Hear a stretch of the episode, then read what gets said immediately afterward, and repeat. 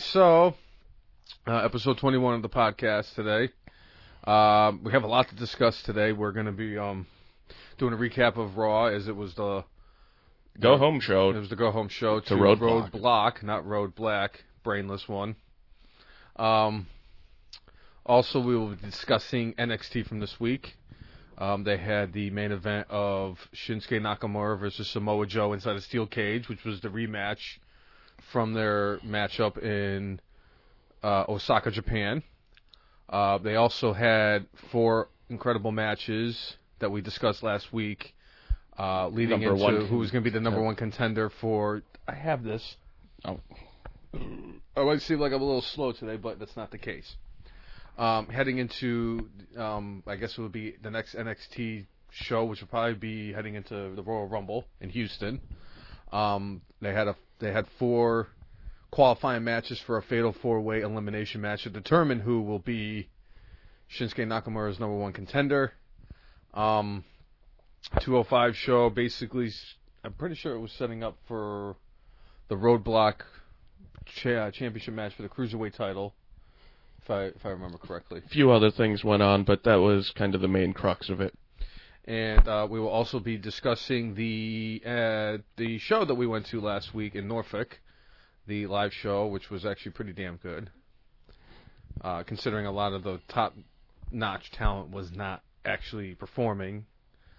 And then we will be talking about Total Nonstop Deletion, which was the TNA show from this week that was shot in Cameron, North Carolina, home of the Hottie Boys and we will be doing our roadblock predictions.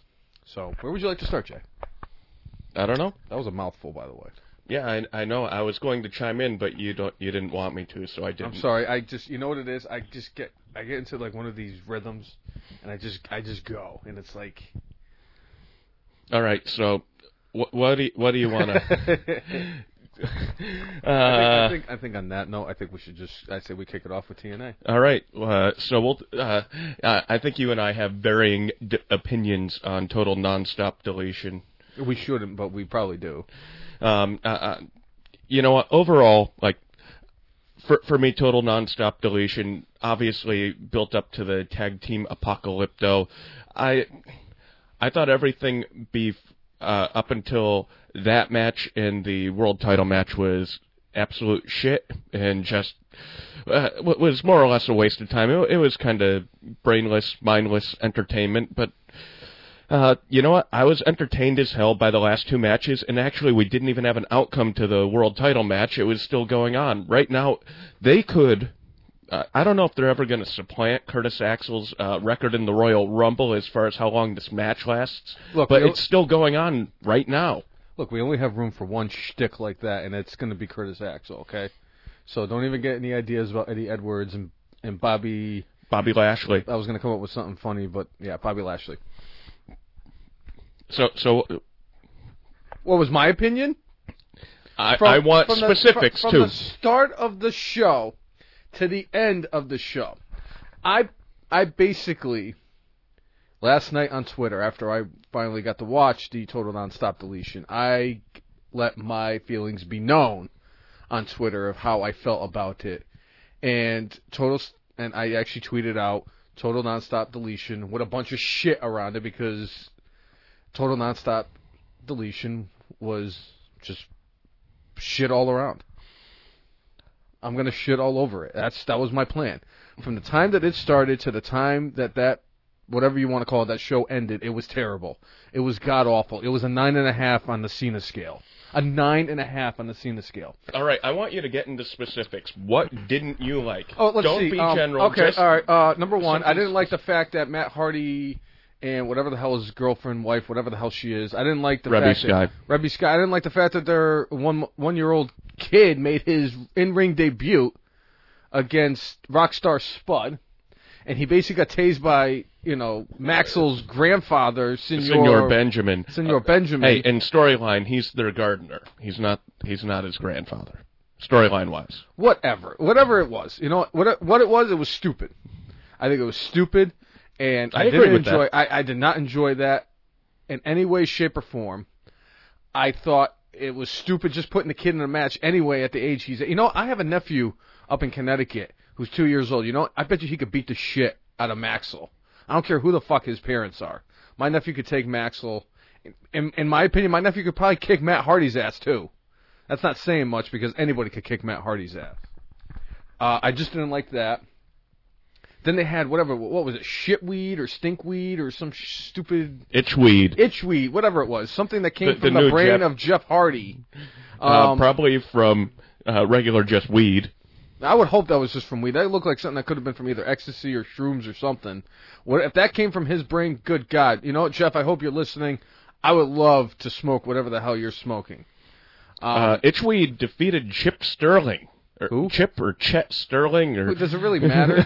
and you're, you're trying to you're trying to sell me on the show. The show was terrible. No, I'm not selling.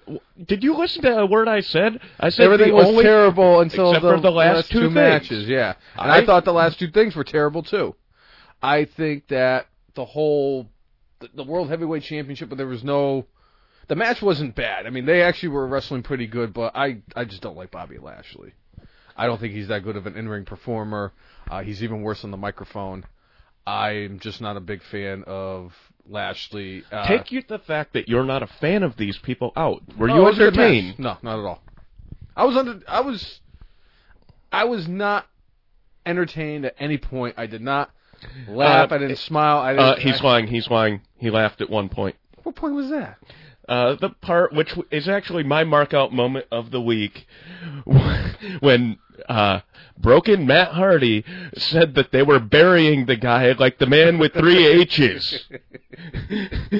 You know- That you know- is you know- my markout moment of the week. I thought that that was God, absolutely freaking your ass. hilarious. I'm gonna kick your ass in the markout moment this week. Oh Lord, if that's what Yeah. your markout moment is, Just, just I'm- like I'm- you did I'm last sorry. week. You, you said you were going to kick my butt last week in the markout moment, and what happened? I beat you eight to two. Mickie James signing a contract outdid your Uh, what the hell was it? I think it was. I think it was, I think it was, En- I think it was Enzo uh, getting butt naked. I think no, that was two No, weeks no, ago. no. That was a couple weeks ago. What the hell was my markout moment? Anybody out there remember what my markout moment was? Well, it, it, all I know is you got your butt kicked uh, pretty soundly. It was Bray Wyatt winning his first major WWE championship. Yep. Absolutely. Yeah, so uh, you know what I, what I have to say with with total nonstop deletion, it's like you know they they hyped the hell out of this, but like, frickin' Josh Josh Matthews saying that in 30 seconds this was like better than anything he's ever seen at WrestleMania ever. Uh, I I understand being a company guy and you know loving where you're working and all that stuff and hyping up where you're working. What the fuck? I I enjoyed the last two bits of it because I was entertained by them. You, you weren't, and that's fine. But like, really better than WrestleMania? That wasn't. I mean, it wasn't better than WrestleMania 27 or better than WrestleMania 11, ones that many people consider to be like the lower end of the WrestleMania spectrum. Hey, don't you dare badmouth WrestleMania 11. Don't you dare badmouth WrestleMania 17. WrestleMania 17 had the greatest match in WrestleMania history. I didn't badmouth 17. I badmouthed seven, 27. It was Bush League for him to say that. It was absolutely Bush League jo- for Josh Matthews to say that this was anything better than WrestleMania. Yeah, there've been bad WrestleManias, but you know what? This was like this was something different, but it was not in that league at all. The matches were like mostly stupid and terrible, but there were entertaining moments for me. Uh, but better than WrestleMania, my God. I mean, the fact that they they basically pulled the Rock and Roll Express out of the bowels of the The retirement home that they were at, and we had to watch them come out there and. They did just- what I, I, you know what I think with the Rock and Roll Express they did what they could to make it entertaining because like I've seen I saw them last year at a live event and you know obviously they're up there in age and you know they don't want to make them look bad the little bits they showed of them in the ring with the Hardys I bet the Hardys were marking out themselves like hey we're in the ring with the Rock and Roll Express and I thought like for what that was it, it was fine for like the 45 50 seconds that they had in ring and then they had the silliness going about uh you know the two cranes which i thought i For me, it was way over the top and just an- stupid. An active volcano. An active volcano was what they were saying. a brand new active volcano oh, that that just happened to appear at the Hardy compound. Yeah, stuff like that is stupid and gimmicky, but like I was mildly entertained by the Rock and Roll Express stuff, and I'm glad that you know Matt and Jeff Hardy, you know, had you know kind of a childhood dream realized because when they grew up, they wanted to be WWF Tag Team Champions, and I'm sure when they grew up, because they're about our age, that they wanted to go against Speak for Rock and Roll yourself. Express. Speak for yourself. They're probably closer to your age than my age. Uh, In fact, Matt's bo- Matt's definitely older than both of us, and Jeff, I believe, is older younger than, than me. Sure about that? Jeff's younger than I am. Do I have to look this up on the Wikipedia's? You, don't look it up now. All right, then I won't. He's But I'm younger I'm than gonna do this at the end of the show. By the end of tonight, I'm going to prove to you that Jeff Hardy is not younger than you. He's still older than me. Doesn't matter. Sorry. Uh, so uh, you know, it was a cool moment, I'm sure, for them. And uh, like uh, like I said, it wasn't the greatest thing, but I was mildly entertained by the Rock and Roll Express with them.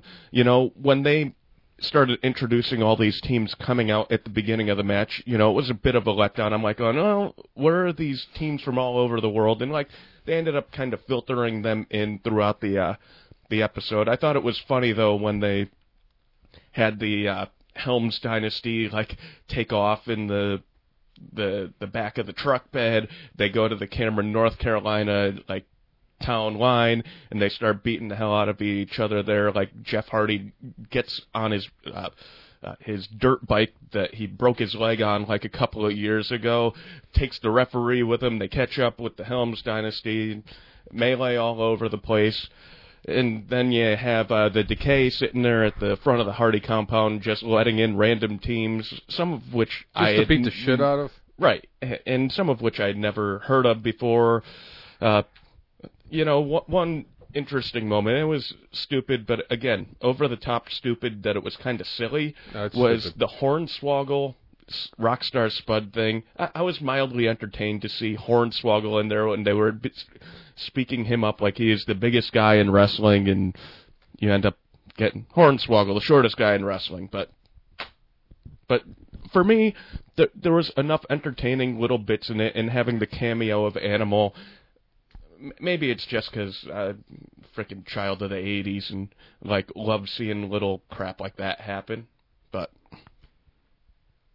It was terrible. That's all I'm going to say. To this, I'm gonna. I I I, I just want to bury this. specific. Thing. I want to bury this thing like Triple H at WrestleMania against a young talent. I'm going to bury this thing right now. It was god awful. It was terrible. I expected a lot more from this. The way that they were hyping it up, I figured it was going to be a better show. Lashley and Edwards actually had a pretty decent, above average show. I'll give them that. But the tag team apoc- apocalypto was stupid. The fact that the biggest name that you could bring in was the Rock and Roll Express was kind of stupid. Uh, you get the, the the the Helms dynasty. What the hell is a, whole, a Helms dynasty? The, the only good thing about them was the fact that uh, Gregory Helms made a freaking face turn and became the Hurricane again. That was the only highlight of the tag team apocalypto. Yeah, we had freaking Hornswoggle, but who gives a shit? He wasn't even that relevant in WWE. I, I I thought it was. I thought the whole show was stupid. I thought from the beginning, you know, the opening segment that Matt Hardy had, where I was delete, delete, delete. Yeah, I want to, I want to delete all of you just because of the fact that you're out there supporting this. It wasn't that. It was just not good. It was terrible. I wasted an hour and a half of my life yesterday watching that shit, and it didn't even matter the amount of alcohol I consumed. It still wasn't entertaining to me. all right, That's that's where I'm going to end it on that note. agree to disagree. You could you could agree to disagree all you want. It was a terrible show. Agree They should be ash- they, sh- they should be ashamed of themselves. They should delete TNA after said show. And that is the reason why I, Bobby the Brainless, does, do not watch TNA because it's not entertaining at all.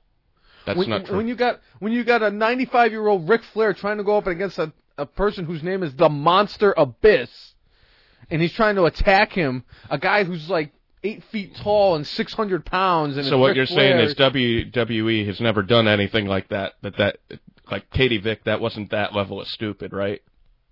Right. Ric Flair shouldn't be getting in the ring with anybody. But I, I'm just saying that. No, no. I mean, But you're acting like You're making that seem like that's all TNA has done. It's done nothing but crap. let's I don't put it know if you've way, actually this- seen TNA when it was actually another, good. Another problem that I had with no, I did see TNA when it was good. I remember the AJ Styles days and the Eric Young days and the Samoa Joe days when they actually had talented guys who could go out They there talented and throw- guys. They're just not as well known. whatever. All I'm going to say is the way that I the, the, my biggest my biggest thing with that show from the other night is it felt like it was too scripted as a movie. Like I felt like I was watching a movie or a television show. I did not feel like I was watching a wrestling show. Well, the thing It- it is, just- you're used to watching, I think, a WWE wrestling show. I think they're they're trying to do something that isn't WWE. I applaud them for that, but honestly, for me, uh, overall, too gimmicky. You know, having the 15 month old in the match, stupid, Dumb. stupid. Terrible. Itchweed, terrible. No, no need for that character. That character needs to be deleted. Matt uh, Hardy needs to be deleted too. I enjoy Matt Hardy and his shtick because he ap- absolutely lives it. Oh, I'm sorry. I actually forgot about the best part about the whole total nonstop deletion was the return of ODB. Oh, I forget who the chick was that she fought. I, I uh, apologize. I, I think I wrote it down somewhere. Uh, she went against Sienna, Sienna, who was trying to or was it Sierra? Sierra, I can't. Sienna, uh, my, my uh, I don't know. My writing is terrible there. Uh, hey, we just got uh, somebody from Scotland. Hey, what's going on out there in uh, Scotland? We're uh, we're here in uh, Virginia in the United States. Hope all is well out there. uh, Sienna or Sierra, whoever it was, going up against ODB was the highlight. Well, we're we're cold here in in uh, Virginia in the United States, But it's not snowing like where we come from up We're in uh, Connecticut. But I'm sorry, uh, OD, you know ODB coming out, you know, you know, Yeah. from the flask and everything. I thought that was really cool, um, and the fact that they had the drone come Oh, out and oh, be a part yeah. of that match and everything. I to me that was the highlight of the entire show was the ODB Sierra slash Sienna or whatever her name was. I, Um, you know what? I was happy to see ODB back on television. I think for the most part, she's kind of retired from wrestling, and she just kind of like goes about her life, does a, an occasional like independent one-off. booking, but like the match itself was terrible. Uh, y- you know, they were just out of sync, and I think uh, it just showed that ODB was a little Had a bit out of of ring rust. practice. Uh, but you know what? I I was happy to see her in the ring because she's always been kind of one of my uh, one of my favorites, just because she's not your traditional, you know, prototype of a wrestler. At least uh, back when she was kind of uh, wrestling full time, which was like seven, eight years ago, you know, the prototypical thing was kind of more of the Barbie look and somebody who is a supermodel where she absolutely is not that. She's, you know, I didn't say the match was good. I was just happy to see ODB because i I'm wasn't happy. expecting it. yeah, it, it was cool to see ODB and, but yeah, overall, like I said, I, I would give a mild thumbs up to total nonstop deletion. Where, where would you rank it on the Cena scale? On the Cena scale, uh, I'm gonna. I'll I'll give it like a five because, like I said, mild, mild thumbs up, very mild thumbs up. There are only two things worthwhile on this, uh, the the the slight like happy markout moment with ODB showing up. ODD. Yeah, uh, DUI. what? That's that's that's uh. Never mind. No, it's not going to be later. I I don't do that.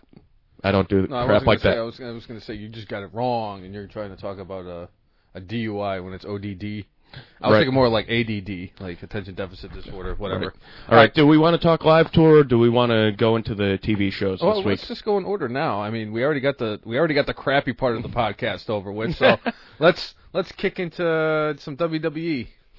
Um, I did I did want to bring up something. Um, Are we going chronological order? Or are we going live tour from last week? we'll go then, live tour, and then we'll go Raw, then we'll go NXT 205, Well, well it and then we'll make our predictions at the end. Because Raw leads into Roadblock this week. Well, then we could go Raw before the pay per view. That's fine. Whatever. All right. You know what? I'm the brainless one, so you take over from here. There's just something I did want to bring up, though. Go ahead, before, man. Before we get into it, uh, we weren't going to discuss uh, SmackDown too much this week, but uh, on SmackDown during on Tuesday. They had the tag team battle royal to determine the number one contenders for the Wyatt Family's tag team championships. Um, it was a bittersweet victory for the hype Hype Bros. Hype Bros.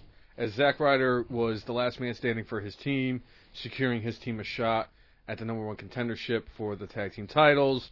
Unfortunately, during that match, Zack Ryder hurt his knee, and he had surgery earlier this week, and he's going to be out for the next four to six months. Uh, Broski, I I hope I hope you get to hear this. I, I don't think you will, uh, but Zack, uh, just Godspeed, and hopefully for you it's a it's a quick recovery. And I'd love to see you get back in the ring. You are a very talented guy, and I'm a fan of yours, so I would love to see you get back in as soon as possible. Hopefully closer to the four instead of the six months. Yeah, well, I mean, with all the the guys and girls on the road, you know, you want to make sure after all the hard work they do that they go out there and get a chance to perform at WrestleMania.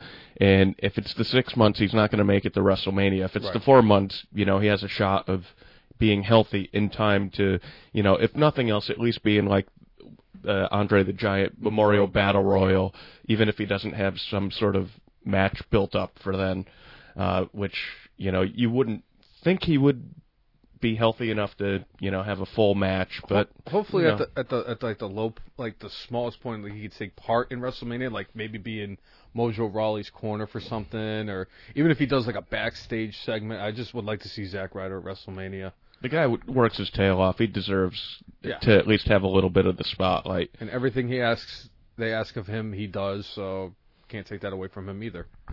Uh, so, uh, kind of continuing with the SmackDown thing, let's talk about the live show we saw. Uh, you know, last week uh, they had WWE Holiday Live Tour in uh, at the Norfolk Scope in Virginia, and My first trip to the Norfolk Scope, by the way. yeah. Uh, it was my first time being in the scope in like the big arena. I've been down in the basement and I saw uh, big time wrestling there last year and saw a bunch of legends and a couple other of the uh, indie guys who wrestle for big time wrestling. Uh, but it was it, it was cool like being in the big arena and I mean with the history of that place back in 98, you know, DX, you know, actually like showing up where WCW Monday Nitro was, like seeing like the actual like place where they were trying to get down into the bowels of the arena where like I- I mean I remember so vividly seeing it like close off as they were trying to get into the arena and it's like On the tank. yeah, I yeah, yeah, yeah. And, and like seeing those parts outside the arena, every time I go by that thing, I'm like going, "Hey, this is where DX, you know, was storming WCW, and they just refused to open the doors for Right. him." Uh, so actually, finally going in there, and it, it was a cool little thing, and I thought overall the the show was very entertaining. I would say like match quality wise, like all the matches were kind of all right. Nothing really stood out. It wasn't like when we went to NXT and like saw Cedric Alexander against Bobby Roode. Which was fantastic. I mean, for me, I think match of the night uh, probably was uh, either Ziggler against Harper or it was you Wyatt against frickin' Ambrose biased son of a bitch, you. or it was Ambrose course- against Wyatt. Of course, you were gonna say that it was your boy Dolph Ziggler against uh, Luke Harper, the man who busted out his shirt from like uh, one of Hey, his two this was the clean one. This Hey, was the clean hey. one. It only had 72 stains. Yeah, so he only has two shirts in his wardrobe, so he wore the cleanish of the two. So I get it. Yeah, that's fine. Say what you will. One Um, smells like vomit, the other one smells just Like like, odor. farts. Farts. Farts. Yeah, farts. So he farts on his shirts. obviously. Oh lord.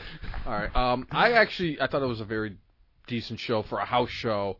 I wasn't really expecting much. I wasn't expecting like guys like going crazy. I mean, they did kind of go crazy in a Norfolk street fight for the main event uh, between Dean Ambrose and Bray Wyatt. Should have been AJ Styles and Ambrose, but we're not going to go into that. Well, I mean, AJ's hurt, so you. I mean, He unfortunately, that's what happens. Um, you know, the bright spot was is that I got to see a lot of people that I've never seen before. I uh, Bray Your girl. Wyatt, Your uh, girl. my girl Alexa Bliss, uh, Becky Lynch. I was glad to see her too. Um, I got to see. I've well, we saw Rhino. others. That was nice. Wait, hold on. Hooray! Hurrah!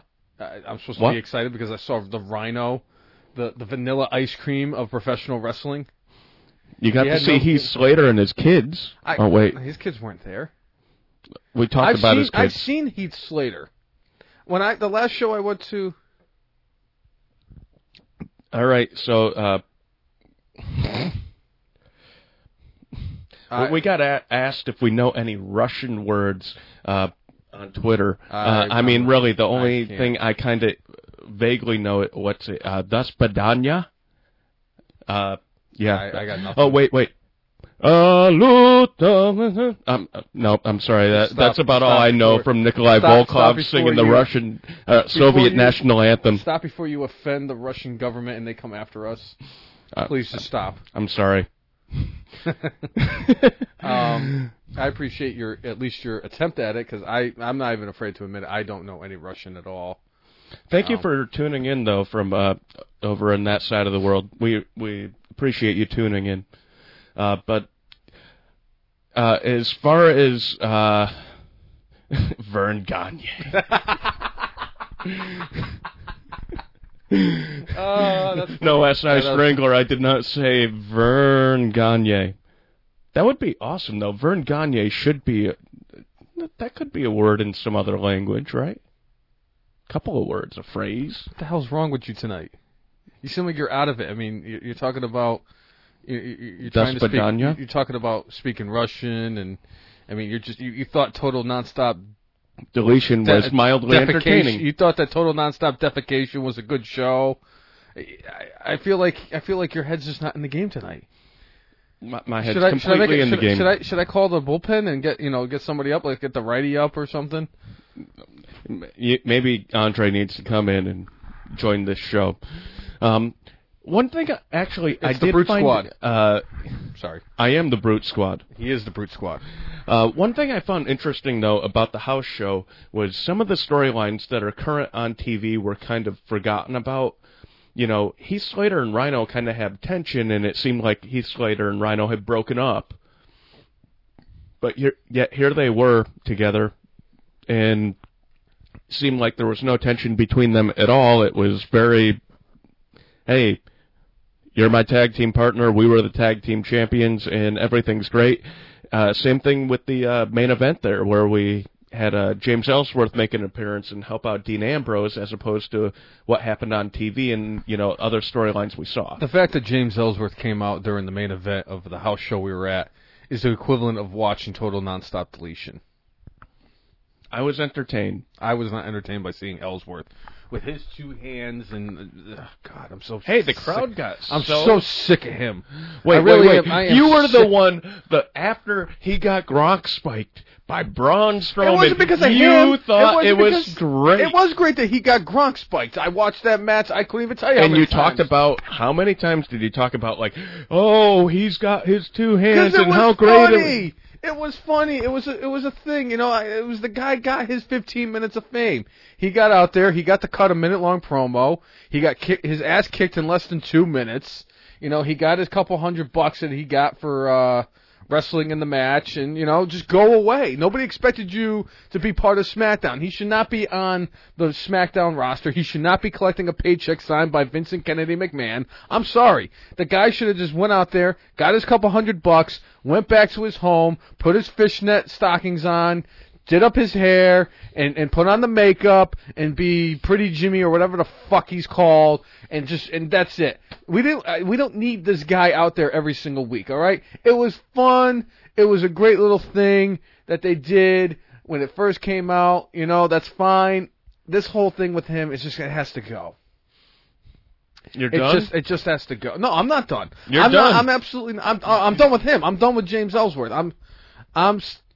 S- I just I can't I just can't with with James Ellsworth anymore. I just can't do it anymore. I, Okay. I, I'm I'm at my my I'm at my ends here. I just I can't. You know. I, So, uh, if we do, if we could get Bobby the Brainless back into this, and we'll we'll run down the card, and hopefully uh, he'll he'll uh, compose himself so he's not so angry about James Ellsworth. Ugh. We had Heath Slater and Rhino going against the Fashion Police, the uh, uh, what you call village people, Breezango, um, Who's in that tag team again? Tyler Breeze, and Fandango. That's well done. Uh, so you know, We saw get special. gored, by the way. nothing special with this match, but we saw a pretty impressive gore from Rhino. Rhino got the pin, Do you, and do you remember who he pinned by chance? not really. I don't remember if it was Tyler Breeze or Fandango. But either one, whoever it was, they sold the finisher better than John Cena ever sold a finisher.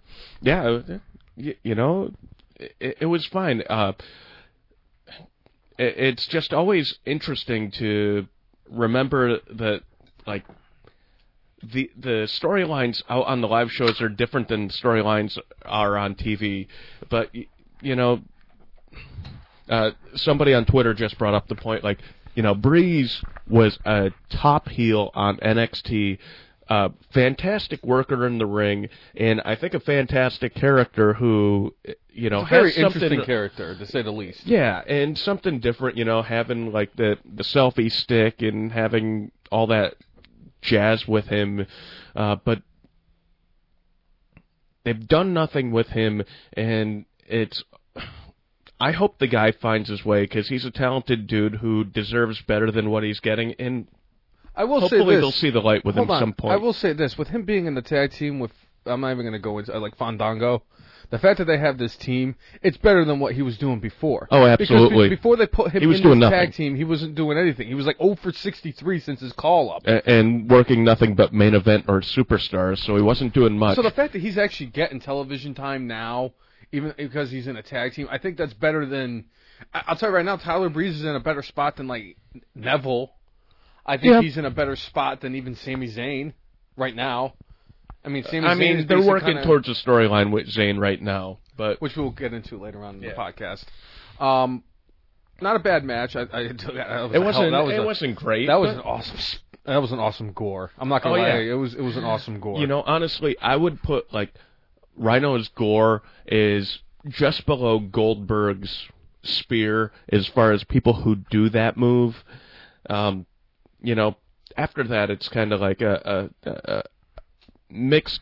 Of, See, for me, it's it's Goldberg, then it's Edge, then it's Rhino, then there's like 27 other guys, then it's Roman Reigns. See, I, I I just have never been a big fan of the Edge one. I think the hype up the Edge had to his spear was great. That's his why I liked it so much. His spear itself did not look devastating, where Goldberg looks like he absolutely decapitates. Oh, like what somebody. he did to, to Brock Lesnar in their match. He absolutely destroyed him with the spear. and that's that's the thing. He looks like he is running a hundred miles an hour, and he is running through you. Where it looks like Well, Edge he- is he- gently like hugging you into the ground, gently hugging you into Gently the ground. hug- gently hugging. What are you? What are you a hater? Did you drink your haterade today? You know what? you- did you I drink my- out enjoy my Edge, bottle? but I Did- did not. I thought his spear was the worst. The worst. Take that back. I, and I would put Batista like right behind him as the second worst. Wow. Batista is a big guy, but he is not like he doesn't have the quickness that Goldberg had and the absolute like He does have my favorite power bomb though. I love the Batista bomb. I do like the Batista bomb uh, and, and again the, this is a guy I know you don't like. I absolutely love Sid Vicious's power bomb. I grew up on that one, so So did I. but Christian. Christian. Christian did do a, a spear from time to time as an homage to Edge after Edge retired, and Christian's spear wasn't much better than Edge's, but I'd, I'd put it mildly better than Edge's. I'm really gonna. We're really gonna have to like do some research into all the people who use like a who have Everybody the spear part has of the their, spear now. their repertoire. I mean, I even created myself in a wrestling game, and I didn't even give myself a spear because I didn't want it. I didn't want to be like everybody else. right. But I I would say, like I said, I I think Goldberg is one. I think Edge's was two, and it's not just because of the fact that, like you said, it looks like he's hugging people. It's the build-up. It's the fact The that he's build-up grabbing is his hair, fantastic. And he's going like this, and just the whole thing. I, with me, it's all about get the, uh, the the it's- wide it's the- eyes It's the freaking and presentation. At the end of the day, it's all about presentation, is it not? sure, sure. And that's why I like Edge's where I like his. that granted. I wish it was a- it looked But the thing about Goldberg is that at the time he only had what, like three moves. he still only Close- has a three moves. A clothesline, a spear, and, and a jackhammer. He had to make it look good because that's all he did. He had three moves. But uh, yeah. Anyway, Sometimes that's all you need, but you, Uh, let's let's let's move. On. I'm sorry. We So uh, a couple on. of the uh, other kind of ongoing feuds on SmackDown uh, continued here on on the live tour. We had uh, Baron Corbin against Kalisto, and uh, you know, I think this is more or less a showcase for Corbin. Uh, although I, you know, I have to say Kalisto looked really good in this match, and I know you and I differ on this. I thought their chairs match was pretty darn good, and I thought both of them came out looking really good from the chairs match. Um, the end of the days, we talked about, you know, recently, really cool looking finisher. Uh, I like Corbin. I don't love him, but he definitely uh, has something a little bit different than anybody else. You know, the whole lone wolf thing. He doesn't do teams. He doesn't care what authority figures tell him to do. He does what he wants. Did you So- know? Did you know that nobody has ever kicked out of the end of days? Little known fact. I did not know that. Yeah, that's his finishing move. The end of days. Nobody's ever kicked out of. But um, you know, I think uh, Corbin had a pretty dominant win, although Kalisto had some pretty good offense. Uh, after this, I don't know where Corbin moves on to, but you know, this feud has definitely, definitely run its course. I'm I'm done with that. I was done with that. Just like I'm done with Sasha and Charlotte. Just like I'm done with the Miz and Dolph Ziggler. There's just a lot of things I just you got to move on from, and this is that's one of the rivalries that definitely needs to move on. It, it's it's run its course, and now it's time for Kalisto and uh, Baron Corbin to do something else. Uh, you know, as far as Kalisto right now, we had somebody asking uh, if a Kalisto heel turn would be a good thing. Uh, personally, I don't think a heel turn is what he needs. I think he needs to be traded to Raw to be with the cruiserweights. Um, right now, they have him in kind of the land of the giants, where SmackDown does not have any of the cruiserweights. So he's dealing with nothing but people that are like 50 plus pounds heavier than him, and they're trying to kind of recreate the Rey Mysterio thing where he's facing people that are bigger than than him and having him constantly be the underdog and you know one day he'll overcome. Well y- you know what? If you have a division specifically for guys that size you know Kalisto basically to me is what Sin Cara was supposed to be. The original Sin Cara was supposed to be you know a few years back. He- Triple H's number one and first uh, signing. international signing that really blew up in his face. Good job, Triple H. But you know, that's one of those things where I think Kalisto needs to be on the cruiserweight in the cruiserweight division, just like Neville needs to be in the cruiserweight division. And I would I would say I would bel prefer to see a Kalisto trade to trade to Raw over a Kalisto Kalisto heel turn. I don't think he's established his character enough to you know It'd be kind of be hard a to, good to. heel. I'm sorry. I, I Plus, with him being so small, it's Yeah, kind of that's where I hard to be a heel when you're that small, It's unless you're a cruiserweight in the cruiserweight division and, and, it, trying and to. it's kind of hard to because it's kind of like the whole Rey Mysterio thing is you know you really couldn't have Rey Mysterio be a heel because he was the ultimate underdog and he was overcoming all these adversities because he's going up against guys like the Big Show and Mark Henry and even guys not as not much bigger than him but still bigger Batista, like Batista or, Randy Orton or Or Jericho. I Kurt mean, Angle Jericho's not a big dude, but still much bigger than Mysterio. and he was a cruiserweight too Chris Yeah. Jericho at one point I mean, still tech. I mean, not he's not the 205, but you know, he was like one of those guys at the brink of like the 225 mark that they used to have set for the cruiserweight division. Uh, so as far as the uh, live event we saw, uh, the these next couple of matches were not the greatest of matches, but they were entertaining for comedic value. We ended up having Apollo Crews against uh, uh, Kurt Hawkins. It was a forgettable match. And Apollo Crews, you know, went over and, you know, but Kurt Hawkins was having none of this. Kurt Hawkins, very high opinion of himself. He is the greatest thing since Chuck Norris. And said, no, no, I don't, I'm not accepting this. I, I demand another match. And the All-American American, Jack Swagger comes out and accepts the challenge. And what happens with Kurt Hawkins? And obviously, you know, when Jack Swagger comes out, you have to stand up. You gotta put your right hand over your heart and repeat after me. Weed the people. And I was glad to see uh, Jack Swagger. I'm, actually a fan of Jack Swagger's. I like the whole his whole persona. I don't know why.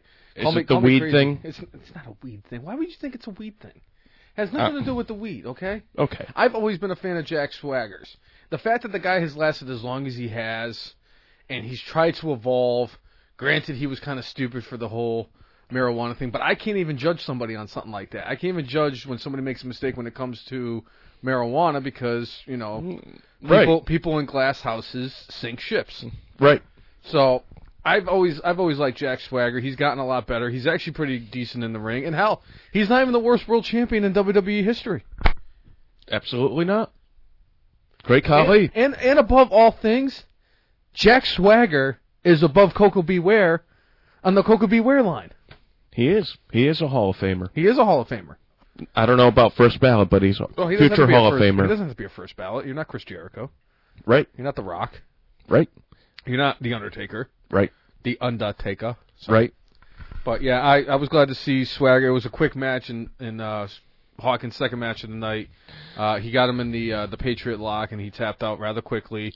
Well, Um, and obviously we, we have Hawkins here as a comedy like heel character, so the fact that he gets defeated easily in a second match, it's just to kind of build up the fact that He's a doof. yeah. So, you know what? No problem with that. What el- what else? and we happened? ended up the the first half here with a, a match between Dolph Ziggler and Luke Harper. Entertaining match. And very entertaining. I've I've been a huge fan of Luke Harper's. I've been you know I've been climbing the highest mountains and saying this guy. I've been shouting at the top of my lungs that this guy needs a, an opportunity. Shocker. WWE doesn't want to give he, anybody he an won the. Intercontinental title, but like it a was for a cup of coffee. like it, a it was month.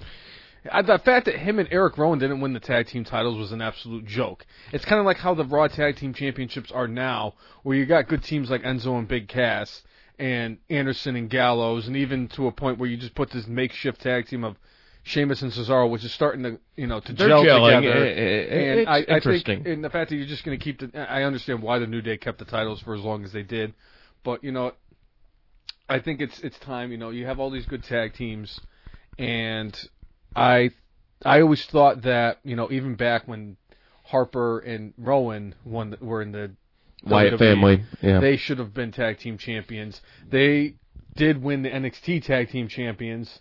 So you would think that, you know, if they were good enough to win the tag team titles down there, they should at least be good enough to get some opportunities and have a chance at winning the tag team titles. But obviously the WWE doesn't work that way because look at all the former tag teams from NXT that are not that never won the tag team titles, i.e. The the, Ascension. Ascension, i.e. I think the Vaudevillains were tag team champions at one point. I don't know if they won the tag team titles, but they definitely had more notoriety and were not treated as uh, basically a joke. I would I would say American Alpha, but they just got called off, so it's, there's still time. You give them a little bit wanna- more time. They're build up- and going- wanna, oh, they're going to be the. They're gonna going the, to be the tag team of in- the next five years, Yeah. probably. They're going to be the. uh They're, in my opinion, they're going to be the new. What's a good What's a good analogy for them? Well, honestly, I think they're a new version of the Steiner brothers. They have a lot of the Steiner brothers in I them. like they have a lot of um, uh, Haas and Benjamin in them. Oh, definitely a Haas and Benjamin. I think know. it's kind of a cross between those. And you know, one of the they- moves that they intertwine with them is uh, they do the bulldog off the top rope, which was a signi- signature move of the Steiner brothers back in the day, and that was like their ending move. Right. And you see the, you know, these two guys use that move almost every match. So it's cool to see them using all the suplexes and what have you that the Steiner brothers used and kind of using that kind of rough and tumble style that uh, those guys had, but also you know kind of putting their own stamp on it. So I appreciate that.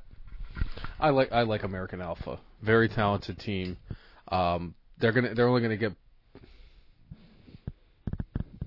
how many W teams have? You know, with, with and one of the things that we saw actually the on the live show that we saw, uh, we saw American Alpha with the Hype Bros going against the Vaudevillains and the Ascension, and we had the Hype Bros and What's up, Jimmy? uh, basically uh, we had Gable getting the pin here, uh, and American Alpha looking really strong, and I just you, could tell that they have big things uh, in store for uh, Gable and Jordan, and they're just kind of trying to build them a little bit more slowly. You know, most of the folks out there uh, in the internet world would like to see like, going, well, I love these guys. These guys should be absolutely skyrocketed, skyrocketed to the top. You know what? It takes a while to actually build credibility with a larger audience. Yes, we pay attention. We love these guys. But to get the broader acceptance of you know the casual fans it takes a bit of time so i understand them not wanting to put the title on them immediately Yeah, like you said, it takes it takes time for them to establish themselves as a tag team. Obviously, a lot of people know American Alpha from their days down at NXT, and um, it's gonna take it's gonna take a little bit of time. You know, you have enough teams. There are only Um, there's enough. I mean, there, there's enough teams there that you can actually, you know, you could build them up, and you know, just not have them get thrusted into the title picture too soon.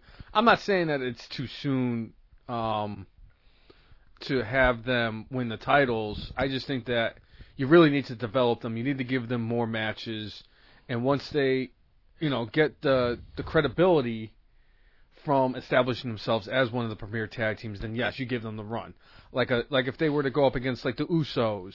well and know. they had that like quick Yeah. victory against the usos but then unfortunately like i forget which one actually got injured and Chad Gable was you know they were unable to you know go further with the ankle. and but you know what they beat the usos quickly they had other matches with them really cool matches with them. And again part of a slow build with them. They're young guys. They they have time with these guys. It's not like guys like uh Sheamus and Cesaro where you know you're talking about guys in their mid to late 30s who yeah that's not super old but you know as far as like being you know full-time performers performing you know in your mid to late 40s there aren't too many people that could do that. I mean you have guys like kane out there Hey, who hey, uh, hey, hey. still do that. You you have i mean john cena is not even 40 yet but like he's already going on a uh kind of less schedule orton's not on a schedule that he used to be but you got other tag teams out there who are you know you got guys that are a little older. You, you have to kind of develop these younger guys and you have to have them have one of those signature uh moments you know You know, I don't think Cesaro is as old as you think he is. i think I cesaro's think like Cesaro- 35 I think Cesaro's like my age. And you're making which me- is not young for yeah, a but it's wrestler not old either. it's not young Kevin Owens is my age. Ke- I'm sorry. I'm sorry. I'm gonna J- see. Jimmy's gonna look it up. Um, Captain Cupcake is my age, and he's the Universal Champion. I I think Cesaro is closer to my age. Cesaro might be like a year older than me. Wouldn't surprise me. I think Cesaro's my age. But the thing with Cesaro, Cesaro deserves much better than what he's gotten, but you can't like with a guy like that, you can't build him up slowly anymore because guess what? Time is not on his side Oh, anymore. know. American Alpha, you could take your time with. So 36. Holy shit, Cesaro's older than I thought he was. yeah, some of these guys you can 30, take. 36, Jimmy. You, some of these guys you could take your time with, and other guys you can't. And Cesaro and like Sheamus is already you know established. He's won the title a few times. you know, I barely passed math too, Jimmy, so don't don't feel bad. but y- you know, American Alpha has time, Oh yeah. and Yeah, but here's the thing. I mean, to go with that is like with with the whole Bray Wyatt thing. You know, when they brought up Bray Wyatt and the whole Wyatt family back in, I think it was 2013 or 14. I think it was 14. it was either late twelve or early thirteen. I think it was thirteen. And they, you know, Bray Wyatt at the time when he got called up, he was 27 years old. So it's like, yeah, you got time to develop somebody like a Bray Wyatt. Well, now, you know, fast forward, it's three years later, and Bray Wyatt just wins his first championship, which is a tag team titles that he won with Randy Orton. The man should have at least won. I think, in my opinion, he should have been champion, one of the main champions of all time. And yeah, wins. Well, they're going to be the thing about that, Jimmy, about them. He wins the first title, hands it to Harper. Is they're going to be Freebird rule. Freebird rule, whereas any of the three members of the team can defend the tag team championships. It doesn't have to be just Bray and Randy. It could be Luke Harper and Randy. It could be Luke Harper and Bray. Just kind of like with the New Day, where um, where they have uh, any members of the New Day can fight. So it could be Xavier Woods and Biggie, Xavier Woods and Kofi, Biggie and Kofi. You know, they. they I like I like the Freebird. I think they should have more teams like that. Uh, I- I agree with what Jimmy's saying, though. Hey, let Bray have his moment. I uh, did. The one thing I, I would say with all of this, I don't think a guy like Bray Wyatt wins the Intercontinental title Oh, no. or the U.S. title. Uh, think about the Undertaker. Undertaker has won the tag team title, Yep. and he's won the world titles. And the WWE Championship. He's never been a U.S. champion. He's never been a European champion. He has never been a secondary title holder. So Wrong. Bray Wyatt needs to either be a world champion or he needs to be a world tag team champion. I, I disagree with you. I know for a fact that The Undertaker has held a secondary title. Undertaker held the Hardcore Championship. That's different. That's not different. That's a secondary championship. If the way you're stating it, whereas the World Heavyweight, the WWE, and the Tag Team titles are on this level, and the Intercontinental, European, United States, and all those championships are on that level, then the Hardcore Championship is on that level. The hardcore championship, I, agree that the hardcore championship is on the level of like a secondary title, but as far as what it means, what it means, intercontinental champion has always been, you know, the worker guys like Mr. Perfect or right Roddy- now the Miz, Roddy Roddy Piper. guys who are great workers in the ring. Uh, U.S. title has always been, you know, The, The next guys- guy, next guy up in line. Where Undertaker, I mean, immediately had the rocket sent to him. He was immediately in WWE, WWF title picture, and A year after he got signed, so or made his debut, I should say. I'm sorry. you know, it, it's one of those things where hardcore fits in with the Undertaker persona a bit more than being an intercontinental champion. I guess that would be my argument. Uh, but like, you know, for and uh, SI Strangler chiming in saying that IC title has not met much in the last 15 years. I would say right now it actually means more than it has in the past several years. Miz has done a fantastic job of kind of rehabilitating that title, making it seem like a big deal. You know, that match between Miz and Ziggler a couple of months ago where fantastic. Ziggler put his, you know, Career career, on the line. on the line, that really made it feel like a big deal. And the fact that Miz is going out there and saying, "Hey, I'm on the endless title reign. I'm on the endless title reign." You know, good entertaining little bit, but you know what? He's going out there and putting on actually really good matches. He's a fantastic character and you know what? I'm glad to see that we don't see the Intercontinental Champion out there every week on SmackDown Jobbing out. losing non-title matches. Right. We're not getting that bull crap anymore, which is I'm very happy to see. Speaking of the Miz, do you think he's he's got like another world title reign under his? You know, is there a possibility that the Miz can have another world title reign before it's all said and done? Personally, I think he should have another world title reign. He I think we uh, all know my opinion on where well, I, I stand well, with the Miz. of course. I- I- the Your Miz- opinion on the Miz- Miz is the my Miz- the opinion on Dolph. The Miz should ha- should surpass should be the one surpassing Ric Flair for most world title reigns, but that we're not going to go. Here. That's neither here nor there. So we're just going to end on that. No, I, I think Miz deserves another world title reign, and I.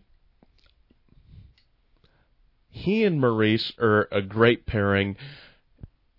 I, I, I don't know if I would say it's on the same level of Macho Man and Miss Elizabeth, but Oh no, there, there's there's a nothing, great there's pairing. nothing- Uh, they're they're great together as far as needing like he doesn't always need her, but sometimes he does. But That's that's to me. There's only like in a situation like that. There's only like two that really stick out to me. One is Macho Man and Miss Elizabeth. You're never gonna top that when it comes to uh, a man, you know, with like a guy and uh, up with like a, with valet with a valet or manager, manager, whatever. wife, whatever you want to call it. You're never going to top Macho Man and Miss Elizabeth. And the only one, in my opinion, that it could actually top the Miz and Maryse right now is um the American Dream, Dusty Rhodes, and Sweet Sapphire. That's, That wa- that was an interesting it, it was a great pairing. I, I, I loved it. I Great was a huge- I was storyline, too. Huge, and believe me, when I was a kid, I was a huge Dusty Rhodes fan. I love the American Dream, Dusty Rhodes, and I love Sweet Sapphire. It was such a great combination. They worked very well together. I would put them like right in that same conversation. Naomi and Brodus Clay. Somebody call my mama.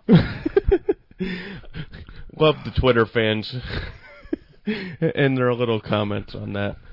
But yeah, I definitely see Miz getting another title I run. could definitely see it too. Uh, but I, I think it's going to be a little bit of time before we get there with that. Um, all right, so uh, moving on, uh, we actually had uh, uh, w- fatal four way with uh, Alexa, your girl Alexa, Becky, your girl Becky, uh, and we had Natty and Carmella. And and and, and Big Cass's girl. I'm not gonna fight him. Carmella. I, I don't stand a chance against a seven foot tall Big Cass. You can't teach that. Uh, but you know what? You and me both, Jimmy. You and me both. yeah, uh, Alexa didn't have her pants ripped or anything. Uh, uh, uh, Thank, thank God it was AJ Styles. But uh, ma- match was all right. Uh, Very quick. yeah, for being a uh, A women's title match. and being a fatal four way, fairly Rather quick. But it was like five minutes. It wasn't even like if you actually went to the bathroom, you would have been back, and the other match would have started. So it wasn't even worth that either.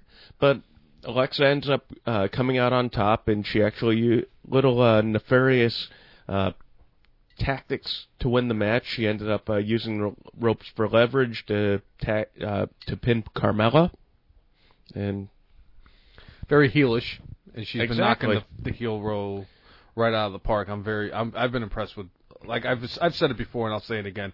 I've been extremely impressed with Alexa Bliss since she got the call up to the roster. She's been fan fucking tastic as a heel. uh, I think Alexa as a character has definitely grown leaps and bounds. She has. You could tell she's been really working on her in-ring work. Oh, she's gotten much better in the ring, uh, but really, her character is is fantastic. Um, you know, as much as I would have liked to see Becky have a little bit longer run with the title, Alexa has been putting in really good work and deserves a little bit of uh, having ha- having a, a decent title run. I can see that happening. I, they, can't have the hot potato women's championship on SmackDown like they're doing with Raw because God only knows that I believe me. You- You'll know you my will. predictions tomorrow or for tomorrow when we do them Shortly. a little bit. Yeah. Uh, and so our uh, main event for the evening, which Was entertaining, Oh, very match. entertaining. I, I I agree with you. It was the best match of the night. At least you called it the right thing, Jimmy. I called it. I when I did the the thing on Twitter, I put the wrong name on it. So So yeah, uh, pay per view tomorrow is Roadblock. not not Road Black. Right. Uh, so uh, Dean Ambrose against Bray Wyatt. Again, this is one of those In a Norfolk Street fight, by the way. that they kind of took the storylines on TV and threw it out the window because you had Luke Harper oh. out there kind of uh, in the corner of Bray Wyatt, and you had uh, James Ellsworth giving help to Dean Ambrose. So, so yeah, the the house show. Uh, With his two with his fighting his two hands, he had a fighting chance against Luke Harper. Luke Harper ended up giving him sweet chin music and knocking his ass out. But he was able to help Sweet. Dean Ambrose enough for Dean Ambrose to uh, get dirty deeds. Get I'm the glad pin. that they busted out a table. If anything, I was I was extremely happy that they busted out the table. The crowd The was crowd asking for a out for the table. table. They were like, "We want tables. We want." And finally, when Bray Wyatt pulled the table out, or I think it was Dean, I don't remember who the hell pulled out the table. Well, it doesn't really matter. It just it got brought out. Dean Ambrose got put through the table. One of the most- you know what, Jimmy? I agree with you. I think tables are the most over thing in the WWE. Um, you can thank uh, my boys Bubba Ray and Devon for that. They are the ones who put tables over to where they are. Um, I thought it was an excellent match. I didn't like the fact that Ellsworth got involved, but what the hell are you gonna do? The fact that he was kind of like the even Stevens for Luke Harper's kind of a fucking joke anyway. well, I mean, Um, he did get laid out by Harper. He was just a distraction that allowed Dean to, you know, even out the odds. um, but I mean, all all together, the show was actually rather, you know, entertaining. Yeah. I'm glad we we went. It was it was worth the money, and it was worth the being out in the cold, standing in line for ten minutes. It was worth, you know, the couple hours that we spent. Jimmy, anything's better than Raw. Raw's three hours long. This was about two and a half hours. This hours. was about long. two and a half hours, and Th- you got a, you got a a bathroom 30 minute break. It wasn't a thirty minute promo to start it, and Roman Reigns didn't do his mating call like he typically does every Monday Night Raw when he's in the ring. Or like half the, The dogs in the neighborhood in the neighborhood hear us and everything. Right. I apologize. Uh, on the Cena scale, I would have given the show about a one and a half. I'd I mean, give it I mean, about a price, three. Price, price. I mean, considering you know price wise, you know the, the, what they gave us for matches, um, the fact that somebody went through a table, that's actually a, a bonus point for them. Um, the reason it was a one and a half to me was because of the fact that I paid twenty something dollars for two beers. Right. So that was that was just horrible. I mean, I could I could buy a whole freaking case of thirty beers for the same price that I got it from there. I I I, I give it three Cenas. Three Cenas Fair being very solid, very solid. Uh, Not, not the best as- show as I've been to. a- as long as it's a smaller number than five on a Cena scale, that's a good number. You know, I would say the NXT show we went to a couple of months ago was a That was a a bit better. That was a That was that was a bit better. Yeah. So uh, I'm not going to complain about that. So uh, do you want to talk uh, NXT or 205? Let's go with 205. All right. So uh, 205 live this week. Oh, thank God we already talked about deletion, so we got that shit over with. Right. So uh, 205 live this week. Uh, I think I threw a little bit of a Scottish thing in there. Uh, you know, 205 live. They they had uh, Jack Gallagher against Drew Gulak. Uh, Jack, I, I love Jack Gallagher, by the way. I, I'm I'm a, a big mark for Jack Gallagher. He, if it wasn't for that little thing on Total Nonstop Deletion where he talked about Triple H burying people, this would have been my mark out moment uh, of of the week. W- would have would have been on Raw with Gallagher talking about how he uh, intends to interfere in the match. He's going to give him a thrashing. Yes. So, I, I I would. They had Gallagher here uh, going against Drew Gulak. Uh, Gallagher, I absolutely The love his extraordinary gentleman. The extraordinary gentleman. Exactly. I love his character. Uh, he does unique stuff in the ring. Like there was the, this point in the match where they had these like rolling crucifixes, like trying to like pin each other, and it it reminded me of uh, a couple of years ago, Daniel Bryan when when I forget who who he was going against, but they were trying to roll him up, and more or less, Daniel Bryan put himself into a ball so that way he couldn't get pinned. So, what th- this spot kind of reminded me of that, where they had this like little thing with him and Gulak where they were like just rolling over two count, two count, two count, two count. Absolutely entertaining. I enjoyed it. I, I like the Gallagher and Gallagher going over. I think is the right thing because Gallagher, I, like I enjoy Gulak, but Gallagher I think had in this short of time already has a very defined character. And you did mention the fact that on Raw he cut the promo that he cut. Now I know I said earlier that I know earlier I said that I had a mark out moment earlier in the week that I was going to go with. I don't remember what the hell it was. That's how bad it is. I, I think it was because of the fact that I'm so drained from work and all the alcohol I've consumed. Excuse me. Right. But um, my mark out moment is going to be what yours should have been. I think we should. I think we could put Jimmy's on there. Would you have a problem with putting Jimmy's mark out moment? No, on- that's on fine. That that I think. I think. I think we'll put Jimmy's mark out moment on our on our poll. Jimmy, you're you're gonna your mark out moment of Lana's photo being on Enzo's phone is going to be. yeah, is going to also is going to be on our poll for this week. So. We'll we'll tag you in the in the in the poll and everything, so you can actually. Generally, we uh, post the poll right before Monday Night Raw. We might do it right before Roadblock tomorrow, dep- depending on h- how our How memory goes. serves us. I don't think I, I really don't think that's the last beer I've consumed this evening. So, I think that Jack Gallagher's promo on Raw is Bobby the Brainless's mark out moment of the week, All where right. he intended to interfere in the match and deliver a thorough thrashing, Thrashing. to his opponent. I think it was Daivari. It was. Yeah. Well, Daivari ended up getting a victory on Raw because of the thorough thrashing of Jack Gallagher. So I thought it was on 205. No, the, the no he he beat Gulak on 205 Live. Jack I was talking Gallagher. about last week. Because that's what happened. It was Daivari in a match, and Gallagher came out, and that's when he interrupted him. It That was on last Raw. week. Raw. I thought Raw. He won the match. Can I have your Vader?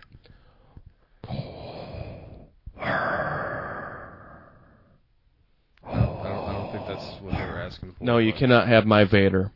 Vader is he's priceless. He is not for sale. By the way, I just want you to know the other day when I was at Target buying Suicide Squad, they had uh Vader is not a Giants fan. He's a Patriot fan. I, I would I would disagree with that, but they do have four foot tall Darth Vader. wait, wait, wait. I thought the Patriots were the evil empire. He's no, he's a Yankee. the then- then Empire. he's a Yankees fan. Sorry, uh but yeah, they have like four foot tall stormtroopers and Darth Vader's at Target. I almost bought like a shit ton of uh, stormtroopers just to have around the house so they can just aim at targets like Jamarcus Russell and miss, and miss. Exactly. That's why. Duh, Jamarcus Russell. right? Marcus, Hey. Marcus Russell was born. He's a Red Wings fan. Hey, I'm a Red Wings fan, actually. I'm a Whaler fan. You They don't sad exist. individual. They don't exist at all. Um. So yeah, I. Jack Gallagher got a big victory over Drew Gulak at the 205. By the way, one of my favorite moves lately has been the uh, the Jack Gallagher headbutt.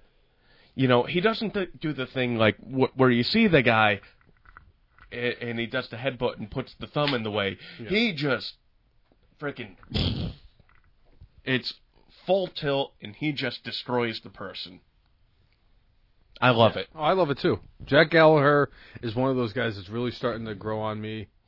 He's not the biggest dude, No. but you know what? His character is freaking awesome. His move set is so unique. I hope Vince doesn't mess with him at He all, will. and so far He he, hasn't. But He will. uh, I want to see though him and Sheamus tag together. It would be similar to when Scott Steiner tagged with uh, uh, what's his name, uh, Petey whatever, and, and like, Williams. Petey Williams, and it, it, it was How the like- hell did I know that? Oh.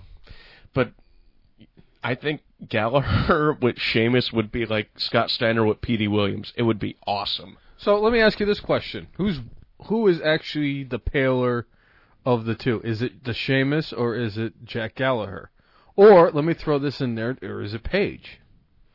Who needs a tanning bed more between the three of them? To me, it's Paige. I think I, I I think the contrast with Paige with the dark black hair makes it really seem like she by far needs to I mean, have the, the tan to- to- more, but the tan would be a sunburn. So To, to be perfectly honest, Sheamus looks like an Irishman with his pale complexion and the red hair. I mean, granted, he's got the freaking mohawk and the. Well, actually, the beard's gotten a lot better because it doesn't have the dreadlocks and the beard. And to be perfectly honest, I know a lot of people are killing him for his look. I I didn't. I wasn't that big against the um the the the hair the way it was with the mohawk and everything. My problem was he had the dreadlocks with the beard, and once he got rid of that, I was like, all right, now he's not really he doesn't Stupid. look stupid, right. right? But I think Paige is the one that's probably the palest of the three, and it's because of what you said with the hair. It really it's is the just- contrast yeah. between the, the the dark and the the white. Right. So, uh, I, I don't know if uh, Paige could act. Can any of those people tan? I think they just burn. If they lived here, it would be bad bad times for them. Uh, so we had Lince Dorado against Mustafa Ali. Uh, both of these guys actually, I think, really held their own in this match and ended up being a double count out. Uh, Lince Dorado did this like crazy like uh, flip outside the ring, ended up smacking the back of his head onto the ring ramp, and both of them ended up getting counted out. Uh, I look forward to having a couple more matches with these dudes because you know what they brought it and I love seeing good matches, uh, and I think a little bit this builds the character of both of these guys. I agree. I I've been a huge fan of Lince Dorado since the Cruiserweight Classic. He was actually one of the guys that took part in that NXT show that we went to a couple months ago. Had a had a pretty good match against Blake Murphy or whoever the hell it was. The, I don't know the if it was Alexa Bliss. I don't even know if he was Alexa BF. Bliss's boyfriend or if he was the best friend of Alexa Bliss's boyfriend or who the hell the guy was. Lince Dorado is is fantastic. He reminds me maybe not so much Rey Mysterio. He kind of reminds me a lot of um He reminds me Um, more of like Ultimo Dragon. I was thinking Ultimo Dragon kind of uh what was the other guy? The other uh the Mexican well, we had uh, part of- Psychosis. That's it. Thank you. It was Psychosis. He reminds me a lot of Psychosis from the, back in the WCW days. You know, a very good in-ring performer. One of those guys that could do the crazy shit off the top ropes and everything. Um, definitely one of those. That's who he reminded me the most of, and I'm glad that you thought of it. Yeah, yeah. Um, I, lo- I love Lince Dorado. He's one of those guys that I'm like, Jesus Christ. Every time he gets in the ring, I'm just thoroughly entertained with how he is inside the ring. So I'm glad that he's getting the recognition that he deserves. He's definitely one of those guys that even if he's not in the title picture, you know you're going to get a good match out of him. Sure. Uh, and and then one thing with 205 Live, and this is one of the things that both of us are always like, really, what the fuck? Oh, you talk about when the champion lost at 205 in a non-title match? in a non-title match. Now, No, that they- never. Wait, hold on, hold on, no, no, no, no, no. Time out. Hold on a second. Before we get into this, that didn't happen. Right. It never happens. The WWE never has their champion lose in a non-title match. It's never happened in the history of the WWE. Absolutely If I was- never. if I was it never Pinocchio right now- as an I was- intercontinental champion, U.S. champion. It's And if it I was never happens. and if I was Pinocchio, my nose would have shot through that freaking wall right there. I hate when they do crap like this. I know that they're trying to make it seem like, hey, anybody has a chance to win, anybody has a chance to lose. I understand that. But you got a guy like Rich Swann that you just put over as the champion.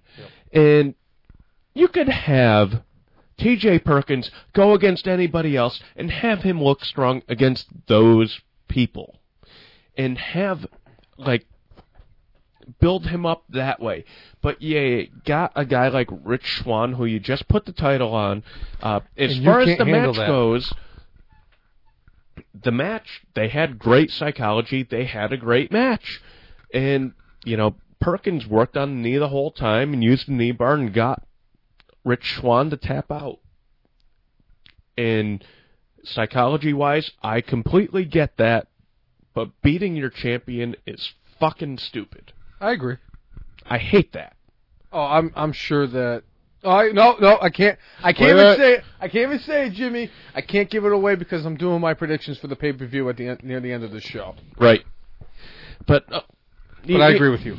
Overall, I, I I think this was like really good, solid match. I just hate when the champion loses. That's all. Oh, it's it's been stupid since they've been starting to do that whole thing. Well, I mean, they've been doing that for so many years. I mean, that's why the Intercontinental title, that's why the U.S. title doesn't mean what it should. That's why when they used to have the World Heavyweight Championship, it didn't mean what it should have because those basically the only title that was really protected was the WWE title. If you were the World Heavyweight Champion, if you were the US Champion, if you were the Intercontinental Champion, you lost all the time. Even sometimes with the Tag Team Champions. They lost non-title matches all the time and it makes you seem like you're a freaking joke and why are you on top of the division when you're losing to somebody who's not the champion? Bullshit. Hey, that that's uh, one of uh, Bobby the Brainless's It was- favorite it was, it was 18 WrestleMania 18 moments. seconds, by the way. It was 18 seconds that Daniel Bryan lost to the Sheamus. W- w- we had somebody bring up about uh, Daniel Bryan losing to Sheamus at WrestleMania in Kane 18 actually seconds. Actually won the uh, ECW championship in less time Eight than seconds. That. Eight seconds. Yeah, against He- he Chavo surpassed- Guerrero. He surpassed the Woo, Bundy line. Chavo. He surpassed King Kong Bundy squashing Special Delivery Jones at WrestleMania 1, right. which was 9 seconds, even though technically it was 22. 22, But yeah. who, who's, who's keeping track? Right. But yeah, I, I I didn't like the fact that Perkins. Well, I like T.J. Perkins, I do, and the fact that they had Brian Kendrick on the commentary too, kind of set up for the triple threat match Right. that's going to be happening at Roadblock and everything. Sure. And um, that's I mean it, it it played along to what they did. T.J. Perkins winning though, I wasn't happy about. They, they could have had like a, a an F finish where it was double count out, double DQ. I mean, Or I know even- they realized even- they did that if- earlier, Even but if Brian Kendrick actually interfered and cost Rich Swann the match, it would have made more sense. or or maybe T.J. Perkins against Tony Nese. I think they got big plans for Tony Nese, but Tony Nese, despite the fact that he's you know lost a decent amount, has really like I think stood out as far as the cruiserweights go.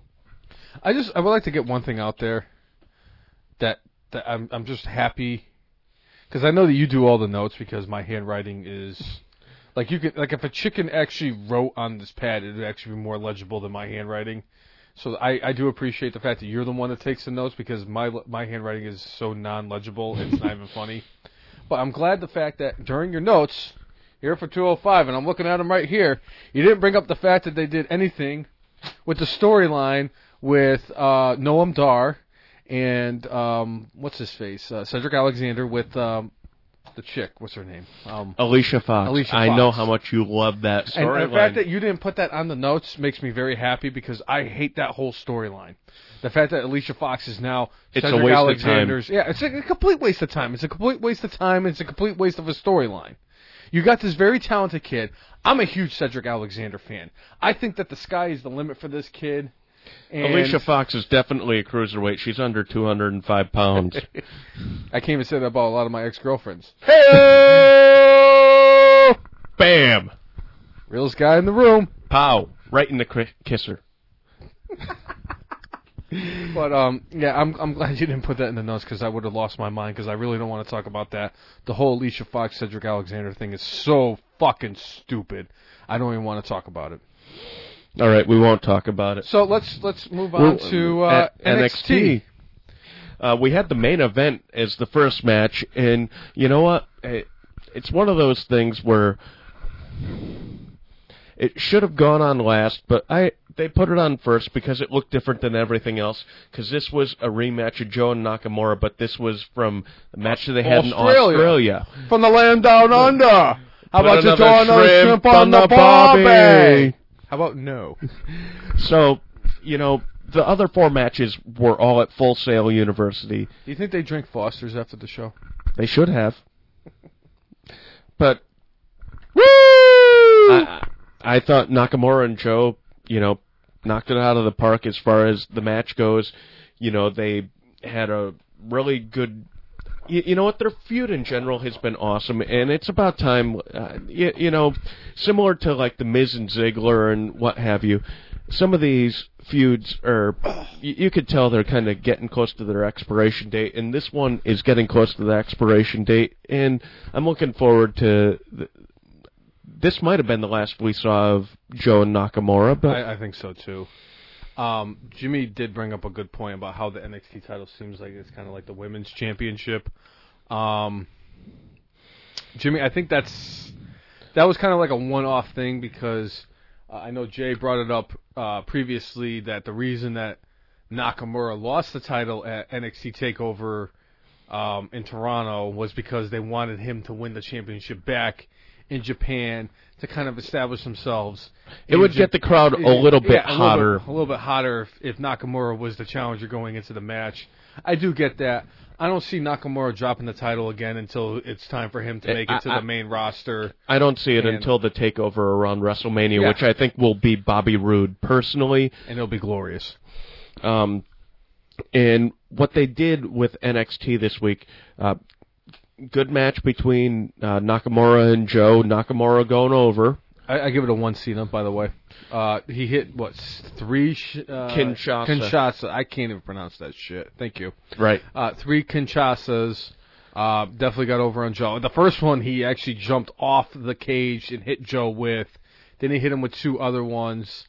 Fantastic match. The two of them have been an excellent. I don't want to try to say Kinshasa ten times in a row, please, Jimmy. Uh, well, and the thing with this is, it still puts Joe over as a badass by having him have to take the move three times before he finally loses.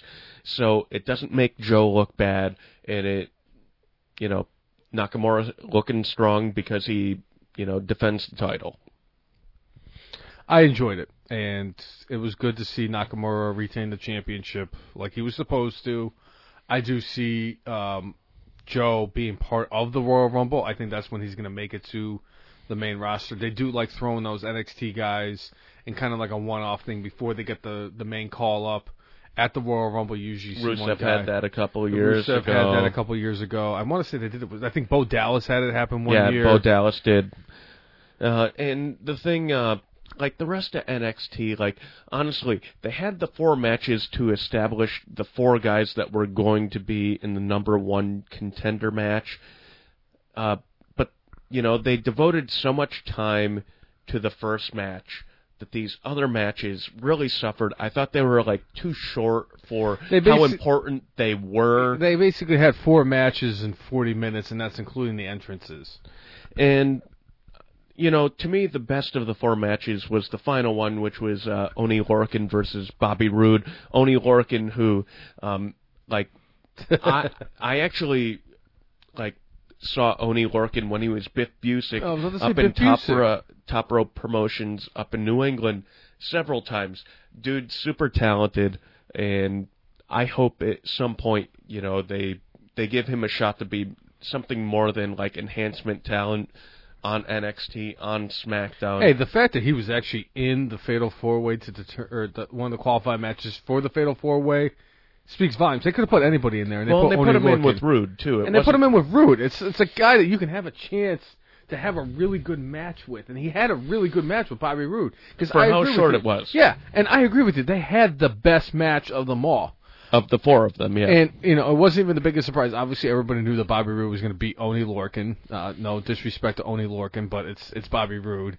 right. Um, they also had uh, Andres Cien Almas go up against No Way Jose, which I thought I thought he won pretty convincingly I, too. I, I was, to be honest, I was completely surprised. I figured No Way Jose was going to get the victory on that one. Um, not completely upset. They need they need to have two heels go up against two faces. So obviously they knew what the hell they were doing. Well, uh, the new we- attitude with Andres Cien Almas makes sense that he actually beat No Way Jose.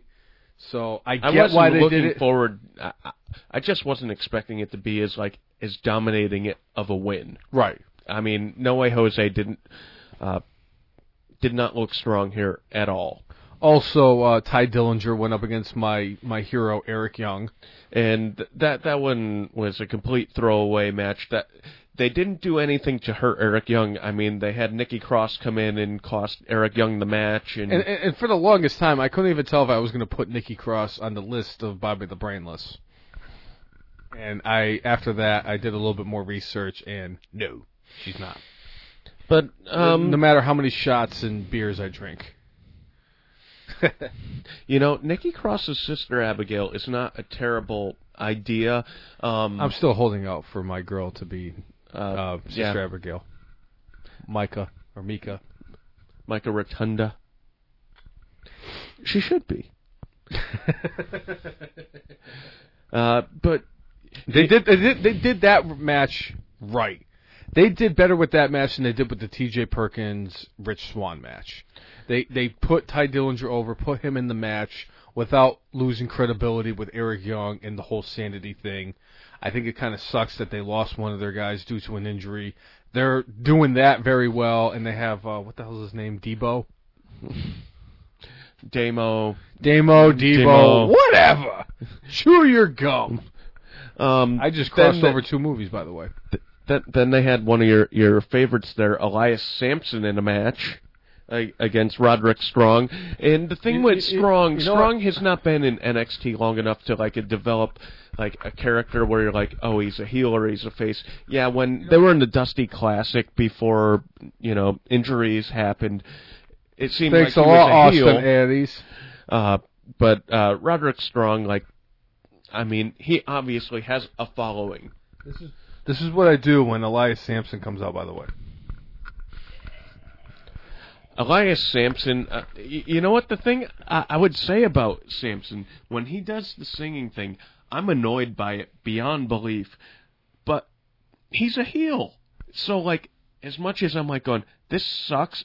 For me, it's not quite X Pac. He, it is the guitar, Jimmy. it's not quite X Pac. He, where I'm like, get the fuck off my TV screen. But I'm annoyed Every t- sufficiently every, enough. every time I see X Pac, I want to throw something at the television. okay. Just putting it out there. He's not banging Chyna. I don't, Nobody I is don't right think now. anybody's banging Chyna anymore, Jimmy. Um, I, I, like I said, the best, ma- like I agree with you. Best match of the night was Well, Bobby uh, Roode and four. Oni Lorcan. Of the of four the quali- four of the four qualifying matches was Oni Lorcan and Bobby Roode. But The uh, biggest surprise here. Tell me, tell me, I was wrong though. The biggest surprise was Andres Cien Almas, you know, in his victory over No Way Jose. You might, you might disagree with me on that. That's fine, but you have to have one surprise if you have four matches. Well, to me, I understand them having uh, two faces, two heels, and what have you.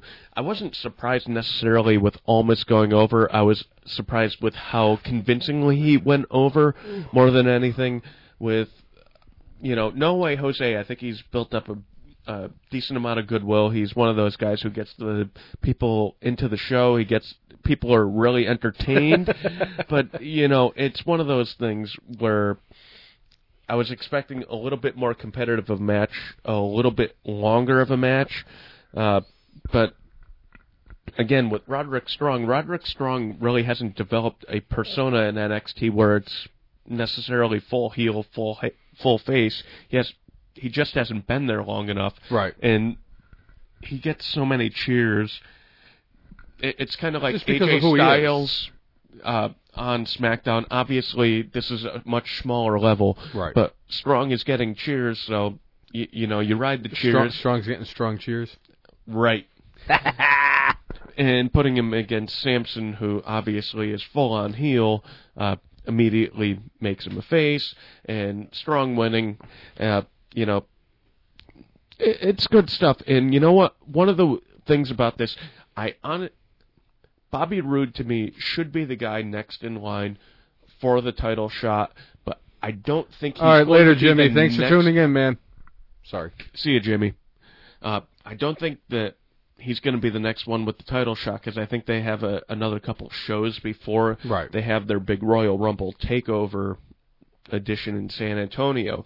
I think we're going to end up seeing a guy like Cien Almas Right. I could see Winning. that too. Winning this number one contender match, So and they're going to feed him to Nakamura. But I think we're going to see Roode take out Nakamura whenever the WrestleMania takeover happens in Orlando. all right, so that's your prediction. You're going with Cien Almas. I think so. I agree with you. I think this Almas is going to actually take this match and be the number, the next number one contender against Nakamura, and he's going to beat the shit out of him too. Um, because I was actually going to ask who your prediction was, and then you kind of just gave it to me. So I mean, that which is fine. I'm not mad. The, the, the I don't only get dark mad. horse I could see is possibly Roderick Strong, and again, it's because he's not well defined either way as a character, one way or another. I think Nakamura and Strong could have a incredible match. oh, I do too. and I think it, it's going to be Cien Almas or Strong, and I would put Almas. Almas is above him. Edward James Almas. Right. Right. I agree with you. I think that's who's going to be my pick from this. I mean, if I, if I had to go with my heart, I would say Bobby Roode. If I'm going to go with my brain, I'm going to say Tye Dillinger. But if I'm going to go with my balls on my prediction, and believe me, as a gambler, you kind of go with what your balls say. I'm going with uh, Andrade Cien Almas, All right. which means I'm completely throwing Roderick Strong out of the equation. All right. So that's that's NXT. All right. So moving on to Raw and Raw, that this is kind of kind of fuse into everything with uh, Roadblock because some of the things they did here will build up the Roadblock, and one of the things they did do does not build up the Roadblock. It actually builds up to a historic moment, which we had the New Day, and if New Day ended up you know, retaining their titles on Monday night, that would mean they would make it in Tuesday, which would tie Demolition for the all-time record for title being held tag team wise. And they had these guys go out in triple threat match right off the top of the show uh, against Sheamus and Cesaro and Anderson and Gallows. And after, and the outcome of that match was that the New Day was still the W. W E World Tag Team Champions. And one of the things that I thought was cool about this is they had the the stupid uh, little party in the back where Oh, I love that shit. every- I, I love that shit. but they had everybody like gather around. They had the party. They had some alcohol there. They had chips. Blah blah blah blah But who blah the blah. hell blah. doesn't have alcohol at a party? But what CM they Punk? did, but they did have like champagne, and they were like you know spraying it and they this way that sprayed way. over Stephanie Stephanie McMahon. McMahon. She took she took it to heart and Took uh, extreme offense to it, Stormed out of the room during the party. and you just knew That's, that they were going to have another match. Chicanery is the word I was looking for. chicanery. Uh, so we we knew that after this chicanery that the New Day was going to have another match, and it was kind of a question: Are they going to win this next match? Right. And I I think honestly I I wasn't sure. Were they going I to had have them feeling. not quite uh, get to the you know the finish line? I mean, I was barely like I'm like going, you know, what? I think they're going to have them find a way to win tonight, but Right. I, I wasn't completely convinced of that. So you know what? Good on them for good booking, at least for me. I will say this: uh, when when Kevin Owens had his segment with Stephanie, first of all, I knew there was going to be another match just because the look that Stephanie McMahon gave after she got doused by champagne. I've gotten that look from my sister at least a thousand and four times over my lifetime in 33 years. So I knew that they were in deep shit because, like I said, that that is probably the scariest look you can actually get from any human being. And I knew they were going to defend the titles. I had a feeling when Kevin Owens said what he was saying leading up to it that him and Jericho were going to be challenging it. I did not know that Seth Rollins and Roman Reigns were also going to be part of it. But once they put them in to make this a triple threat match, I was that confident that the you New knew Day the Shield weren't going to win, and with Jericho, Jericho. You know, with Jericho obviously going away pretty soon to do some stuff with Fozzy. I hope he sticks around till at least WrestleMania. I I I I'd like to see Chris Jericho fight at WrestleMania and then just like, all right, I'm gonna go do my own thing. if that were to happen, they would have to agree to let Jericho do an extremely limited schedule. Oh yeah, that's fine. He has to record an album, and he, they're, his band's doing festival dates in Europe. That's fine. So I just want to see Jericho at WrestleMania. That's just me as a mark. I want Right. to see Chris Jericho at WrestleMania. Um, so that that was kind of the story they had guy, kind of going throughout the show, where you know New Day going to win. Obviously, New Day ended up winning. right. uh, and you know it led to some friction, even more friction between Jericho and and Kevin Owens there, where you had uh, I forget who it was, but they shoved Kevin Owens into Jericho as Jericho was doing the walls Jericho, which ended up leading to I think it was Xavier Woods uh, getting the pin after somebody I think hit an ending move. I I completely forget who it was, but Xavier Kofi- Woods No, was that was the first one. I'm sorry. But- But got the finishing move in the first one. Right. He. Trouble in Paradise, but in the end, it was I think Xavier Woods getting the pin, and you know basically New Day did nothing in the main event match. They just happened to be in the right place at the right time to win. Everybody else did all the work. that sounds about right with the. WWE. But you know what? Considering they had already had a triple threat match, they were already gassed, and obviously they didn't use uh, because they're using the Freebird rule. One of the their participants didn't wasn't in the earlier match, but even so, you had somebody who was a little gassed from earlier in the evening. So I get it. You know, the ti- team that's the most tired. I ain't even not, mad. I'm not even mad. I thought it actually made complete sense. Right. I thought it did too. Congratulations uh, to the New Day on becoming the longest reigning WWE World Tag Team Champions, surpassing Demolition this week. Um, I'm glad you guys got it. I'm a huge Kofi Kingston fan. I've been a huge fan of Kofi Kingston's since he debuted in ECW almost 10 years ago. If it wasn't, if it wasn't, I think it was about 10 years ago. Close to that, because I mean ECW came back in 2006. So. Right. Huge Kofi Kingston fan. I'm really happy for him. Of of anybody, I'm I'm the happiest for him. I'm not discounting Big E Well, Big E's the the guy of the future. or Xavier Woods. I I'm not discounting them. Just to me, Kofi Kingston, you know, being close to my age, and the fact that he's been there as long as he has, and he is just a year older than me, means he has a few more years left in him. And to be honest, he's well above the Koko B. Ware line. Ab- absolutely. Uh, absolutely. and I don't know when these guys are going to lose the title. Honestly, it's possible that they're going to lose it tomorrow night at Roadblock against Sheamus and Well, Cesaro. we would have to just wait for what our predictions are going to be. and I know, but figure out I'm from there. just I'm I'm just saying th- these guys have now surpassed the record, and I think at any point now they are you know prime for the picking, and they really have built up Sheamus and Cesaro to me as the next team to beat beat them. Like a few months ago, it would have been to me. Enzo and Cass would have been the ones to beat them. And you a can't a few months that. before that, it would have been Anderson, Gallows, and you know they've kind of knocked those teams down a And couple before that, it was the Dudley Boys, and before that, it was the Vaudevillains, and before that, it was It was But the headbangers. been and knocked down a that, couple of notches. It's the Bushwhackers, and before that, it was the Rockers, and before that, it was the Heart Foundation, and I'm just keen to keep going, aren't I? I'm going to stop. But like they've knocked everybody down. Oh, I, I, I, I hate what they did with the Raw Tag Team division. You got Anderson and Gallows, who established themselves as one of the premier tag teams of In the world. in the in the WWE, in the world. They are former New Japan Pro Wrestling Tag Team champions. You know, you're not a complete slouch if you're going to win those tag team championships. I love Anderson and Gallows. I'm surprised they haven't won the titles yet. Do I think they're going to win them eventually? Yeah, absolutely. I think they're going to eventually get there because I think that they want to be over the Coco Beware line. So Sorry. we'll, we'll have that going into roadblock, and we'll we'll get into that a little I bit mean, later. And uh, what I mean, But what else? a couple other things that we had going here that kind of lead into roadblock. We had uh, Braun Strowman going against Curtis Axel, where he absolutely he absolutely destroyed Curtis Axel.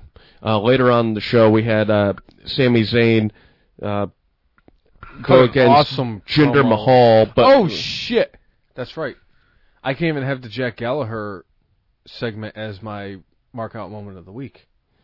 okay. I now remember exactly what I said was going to be the mark out moment of the week, just because you brought up two words. And I know I'm sorry, I'm going to have to change my mark out moment of the week. I know I said that Jack Gallagher saying he was going to interfere in this match and he was going to give a, thurbo, a verbal thorough, a thorough, thrashing. sorry, a thorough thrashing to Jinder Mahal, or not Jinder Mahal, um, Daivari. Daivari was going to be my mark out moment. I'm really struggling in the second half of this podcast. Keep going. Keep going. But um, to be honest, uh, the Sami Zayn Mick Foley segment that they had, uh, The Sami promos were great. Was asking for the match against Braun Strowman. If he didn't get it, he wanted to get traded to SmackDown. Um, Mick Foley said that he was going to facilitate the trade. He was talking to Daniel Bryan. They came out. He told Sami Zayn that he got somebody of fair compensation to Sami Zayn and told him it was Eva Marie. they swerved us though. And Sami Zayn said, and in the words of Michael Cole, when there was the infamous Raw anonymous general manager, and I quote, Sami Zayn said he was worth not one, not two, not three, but a thousand Eva Marie's. And the fact that Sami Zayn is on the same page as me about how terrible Eva Marie is, and the fact that they finally trolled, and they finally have come to their conclusion, and have come to their senses that Eva Marie is terrible and horrible and all that shit. That, Sami Zayn announcing that he is worth a thousand Eva Marie's, was Bobby the Brainless's mark out moment of the week. Fuck that bitch. Right. So what happened here is Foley said, "Hey, I've facilitated this trade," and basically his whole thing was he was trying to fire up Zayn so Zayn would get angry and Zayn would get himself to the level he needs to get to to take on a monster like Strowman.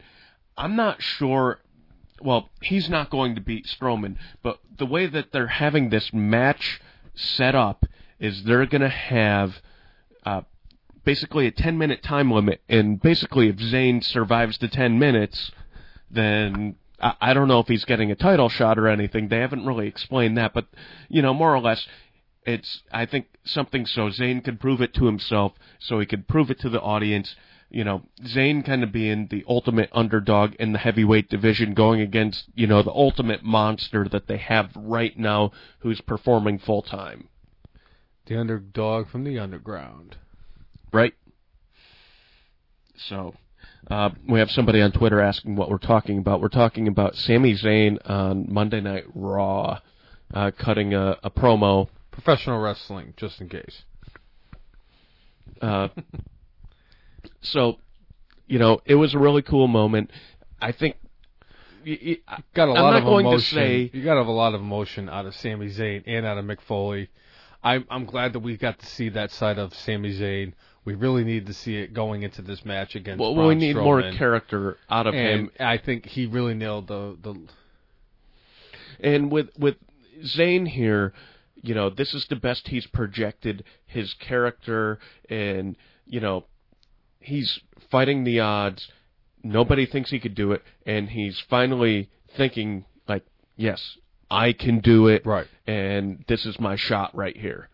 Um, so I don't see Sami Zayn beating Braun Strowman. I see him either. I think he's either going to survive ten minutes, or he's going to make it to like nine minutes in like fifty-five seconds before he finally, you know, gets Gronk spiked. Yeah. Y- You know, uh, so either way, even if he loses, he's going to come out looking on top in this whole get up. Uh, we actually had somebody ask us an MMA question. They asked us if we like Conor McGregor. I think Conor McGregor is very good on the microphone, like a lot of the WWE superstars. But the fact that, the fact that he thinks he's better than a lot of these WWE superstars, personally, because of the fact that I'm Irish, I have to like Conor McGregor by default. I think he's an incredible, in you know, fighter. I would love to, you know, I love watching his pay per views. I've seen, uh, I've seen him perform on numerous pay per views. I'm a huge Conor McGregor fan, to be honest. Well, with McGregor, the thing that's interesting about him is he has no problem calling out people that are double his size. Right. And one of the things I'm interested to see with uh, McGregor, and I think it might happen in 2017. McGregor and uh, Floyd Mayweather have been kind of sparring lately, uh, verbally. I'm, I'm, I would absolutely love to see McGregor against Floyd Mayweather, and I would love to see somebody knock Mayweather's ass out. Um, I don't know if it would be an MMA fight or if it would be a straight ahead boxing match, but I want to see McGregor, despite the fact that he kind, I, you know, I think he personally like crapped on WWE just to kind of help sell fights. Right. I don't. I think he has a lot of respect for what the guys do in WWE day in and day out. Uh, I, I again, I think he was just trying to sell fights. I Uh, agree. but I would love to see him and Floyd Mayweather, Mayweather have a match, and I I want to see McGregor absolutely knock his fucking ass out. I I wouldn't be opposed to that. so I would love to see that because I think that would be the number one selling pay per view in the history of sports entertainment slash professional sports. Well, the thing with that is McGregor, I think, makes roughly two to three million dollars a year with UFC, and he would have to break a contract with them. Oh, to, yeah. to to get this fight because I don't think uh, Dana White would allow Mayweather into UFC. Although although Mayweather has been trying to train for a MMA career once his boxing career is over, I I could see Mayweather taking part in UFC. I wouldn't rule it out of the possibilities. I, I I don't think it's like a slam dunk, like it's a definite thing that's going to happen. Wouldn't completely rule it out. Um, May uh, McGregor getting into like professional boxing, I don't see that happening. I'm gonna. I hate the fact that I'm gonna have to say this, but this is one of those situations where I think that if we want to see Conor McGregor versus Floyd Mayweather, we're gonna have to get it at something like a WrestleMania. That's the only way you're gonna be able to facilitate that because that's gonna be the only venue where you can get the caliber of these two. And if there's anybody that can pay the two of them the money they're going to be looking for, it's Vincent Kennedy McMahon. That's just I- me personally. Personally, I disagree with that. M- my thought on this is Mayweather is not going to make the hundred million that he made in the Manny Pacquiao fight. Oh no. by going into MMA. MMA is just it's not to that level yet. The only way he gets the money he wants is if he gets McGregor to, into a boxing match. And again, McGregor would need to break a contract with UFC, but if they end up paying McGregor something like 40 or 50 million, it's like, all right, well, if McGregor was going to make two to three million dollars for the next few years. Well, if you pay him fifty million dollars, what what the fuck does he care if Right. he gets sued uh, over that. Right. They're not going to sue him and get all 50 million. Sue for what? They might sue him and, you know, get a portion of that. And then he could be like, "You know what? I need I made all the money I need to make. My family's going to be fine. My grandchildren are going to be fine. My grandchildren's grandchildren are going to be fine." Right. So I see him more hitting the boxing than that. It, whether they could find a way to make a cross promotional thing where they could make the amount of money that they they would without being attached to boxing or Right. MMA, I just don't know if that exists. But it's a crazy world out there. Gun to your head. Who do you think wins that fight? I'm going with- with uh, McGregor because he's a fiery Irish guy who's much younger. I agree with you. I think that when it comes down to like it being an actual fight, I got McGregor. Um, the one thing about Mayweather is he's not much of a boxer. Well, he's not much a of a tremendous. He's not much boxer. of a fighter. He's more of like a he's like a He's a really good boxer. He's really good defensively. Uh, he doesn't throw a lot of punches. A lot of his his fights go the distance because he doesn't really knock too many people out, which I know a lot of people are not a huge fan of. I wasn't really impressed with his match against Pacquiao. If it came down to it, I think McGregor would knock Floyd Mayweather the fuck out. That's just my personal opinion. But but it would also depend on what kind of fight they would have. MMA rules, I would say McGregor would take out Mayweather.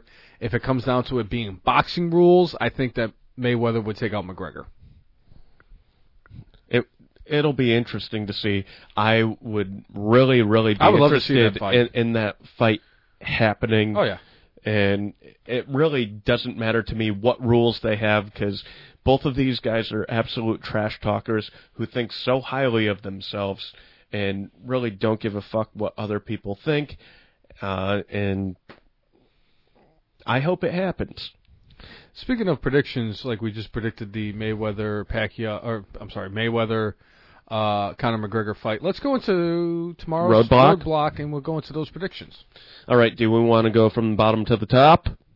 Top to the bottom? depends on what you consider the bottom. I think the bottom is whatever match Roman Reigns is in.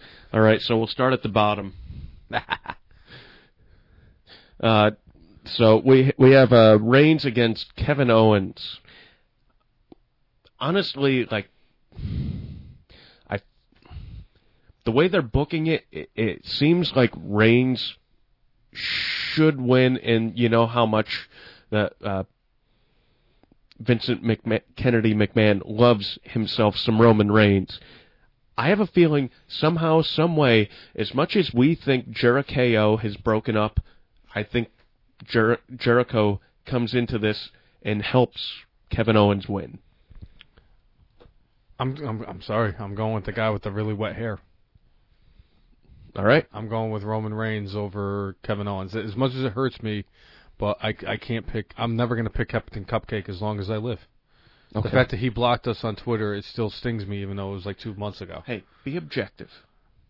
Aren't you a thi- I still- broadcast journalist? I still, I be a broadcast think, journalist. I still think that even if Kevin Owens didn't block us, I would still be going with Roman Reigns, and it's because of the fact that they shove Roman Reigns down everybody's throat, and everybody has been talking about like how this is going to be Roman Reigns, and it's going to be Roman Reigns and Roman Reigns and Roman Reigns and Roman Reigns.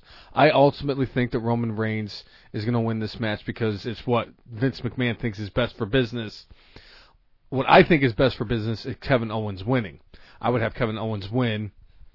Finn Balor come out during the Royal Rumble, win that, and it would be Kevin Owens versus Finn Balor at WrestleMania. But what the hell do I know?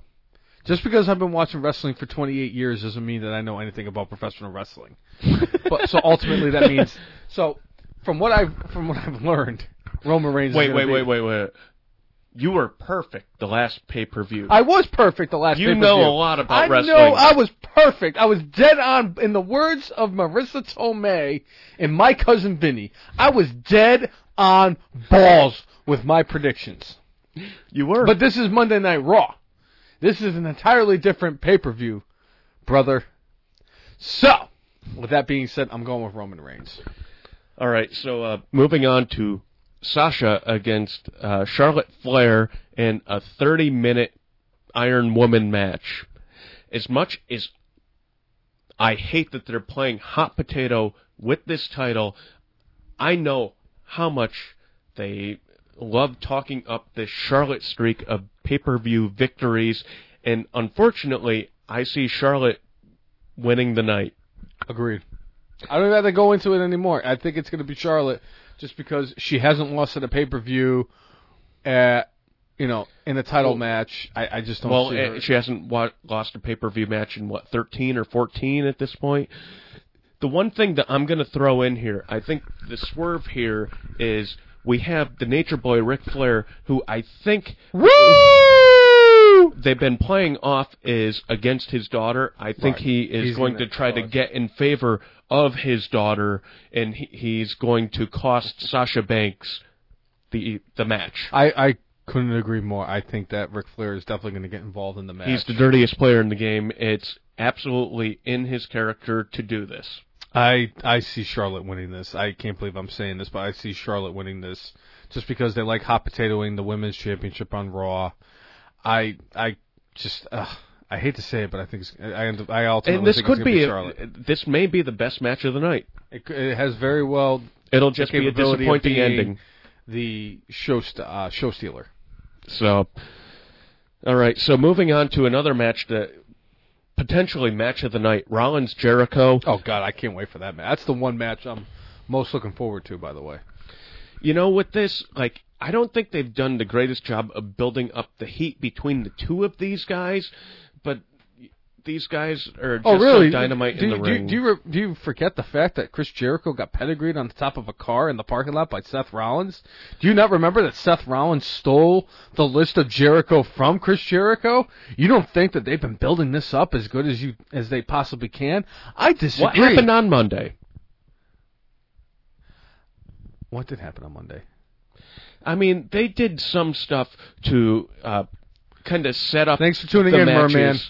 Um, they did stuff to set up the matches for the pay per view at the end of the night when they had the triple threat tag team match. But what they really did was they actually set up more dissension between Jericho and Owens. They didn't set up stuff between Rollins, Rollins and and Jericho, Jericho. which is why I'm saying that they they're putting a, a premium on the things that weren't necessarily Take care, Merman. uh, to uh, this uh, pay per view. See you, Merman. But yeah, that that that's kind of why I'm feeling like they did not build this up as being the prime time thing, and that's why I think, like we were talking before, Jericho I think is ultimately going to help out Owens retaining title. They built up that more in my mind by having that part of the main event on Monday for the go home show than they have for Rollins and Jericho. I'm go. So ultimately, who do you think's going to win? I think Rollins wins Agreed. because That was quick. I mean, well, I mean Jericho's going away soon. We all know it, and Rollins, you know, could use the the rub. And I'm wondering, um, does Triple H make an appearance here since Rollins has been calling him out lately, or uh, does that wait until the Rumble? Rumble. That's my opinion. All right. but we'll worry about that in the future. Uh, also, next on the card will be the Triple threat match. cruiserweight championship triple threat match between Rich Swann, T.J. Perkins, and the Brian Kendrick.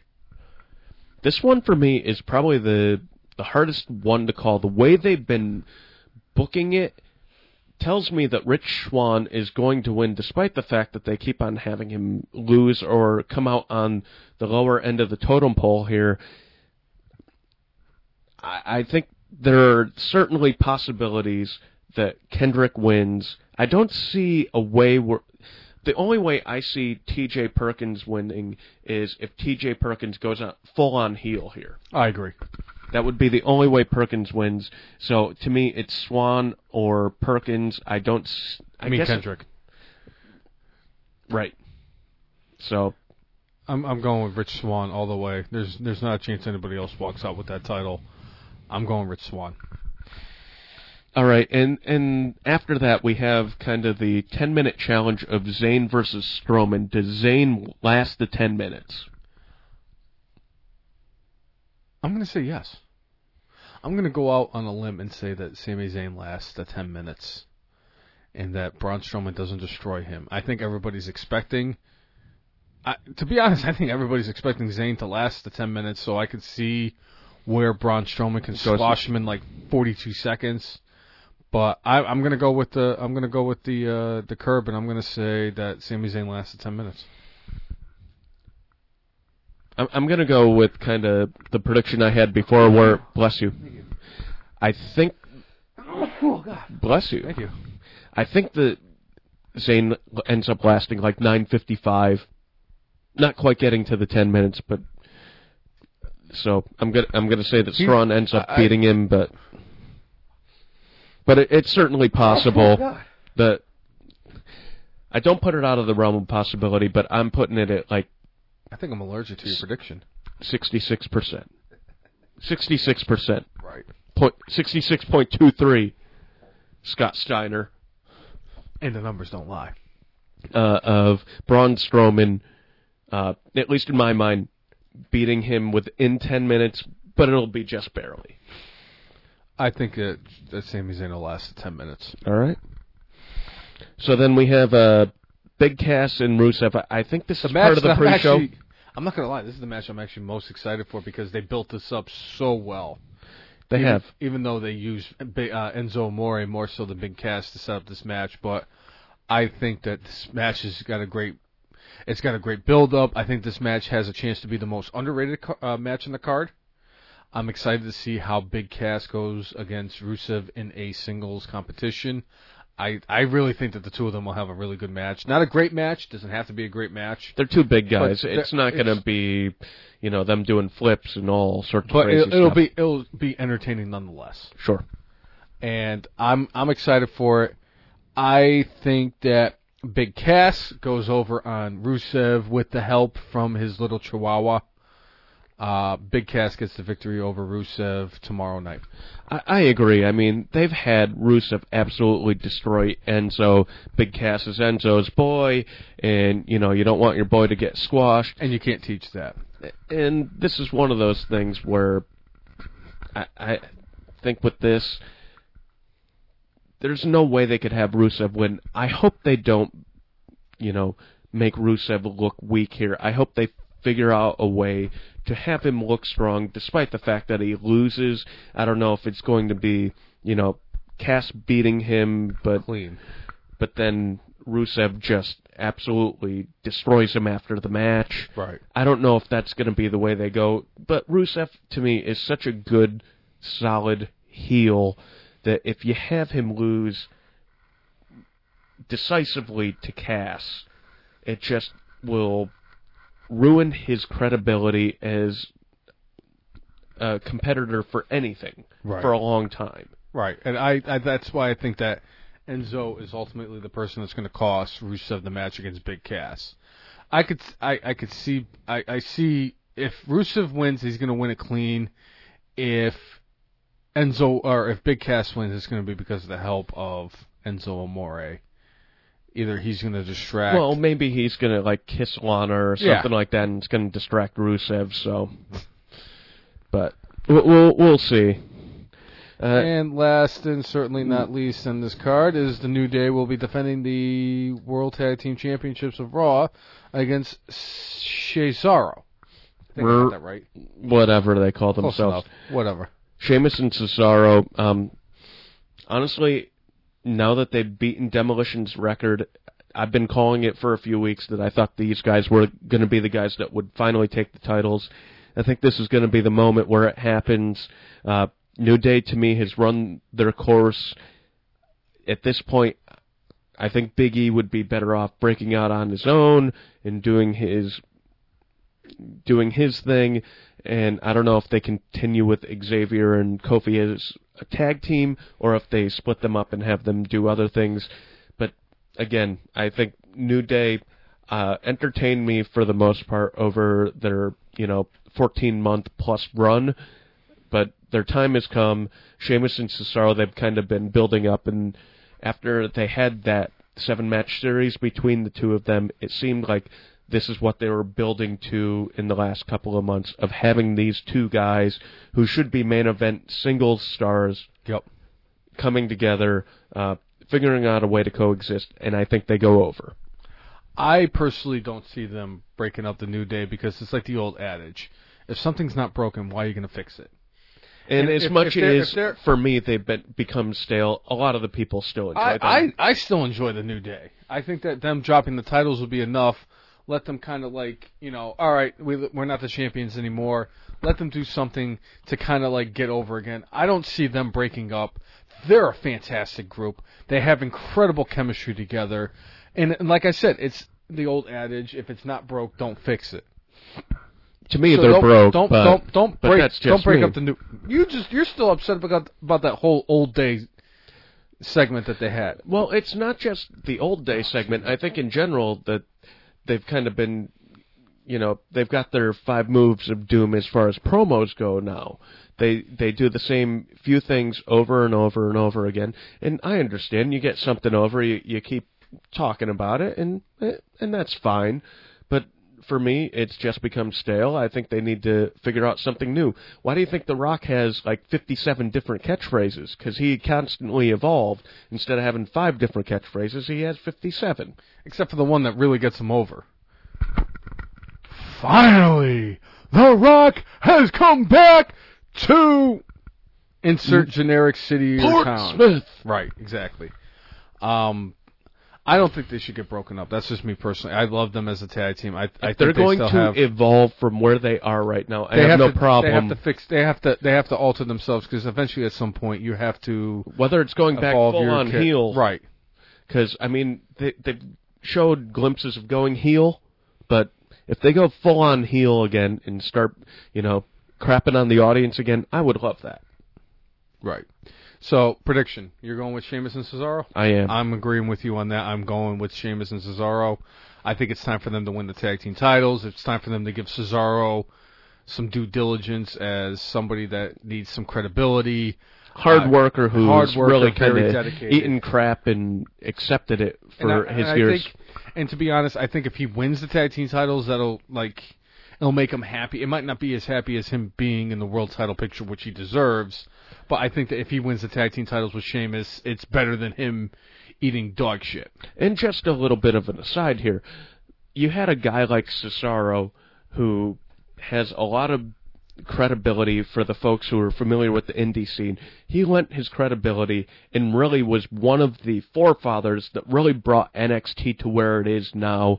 The dude deserves you know, some recognition on a bigger scale and being a tag team champion would be great. Yeah, I know he's held like he held what U.S. title. I think he might have held the Intercontinental title, uh, but eh, the guy deserves better than what he's gotten. Oh, I agree. I I couldn't agree more. I think he's the guy that has been getting the short end of the stick when it comes For a to time. the WWE, and I think he deserves at least the tag team titles.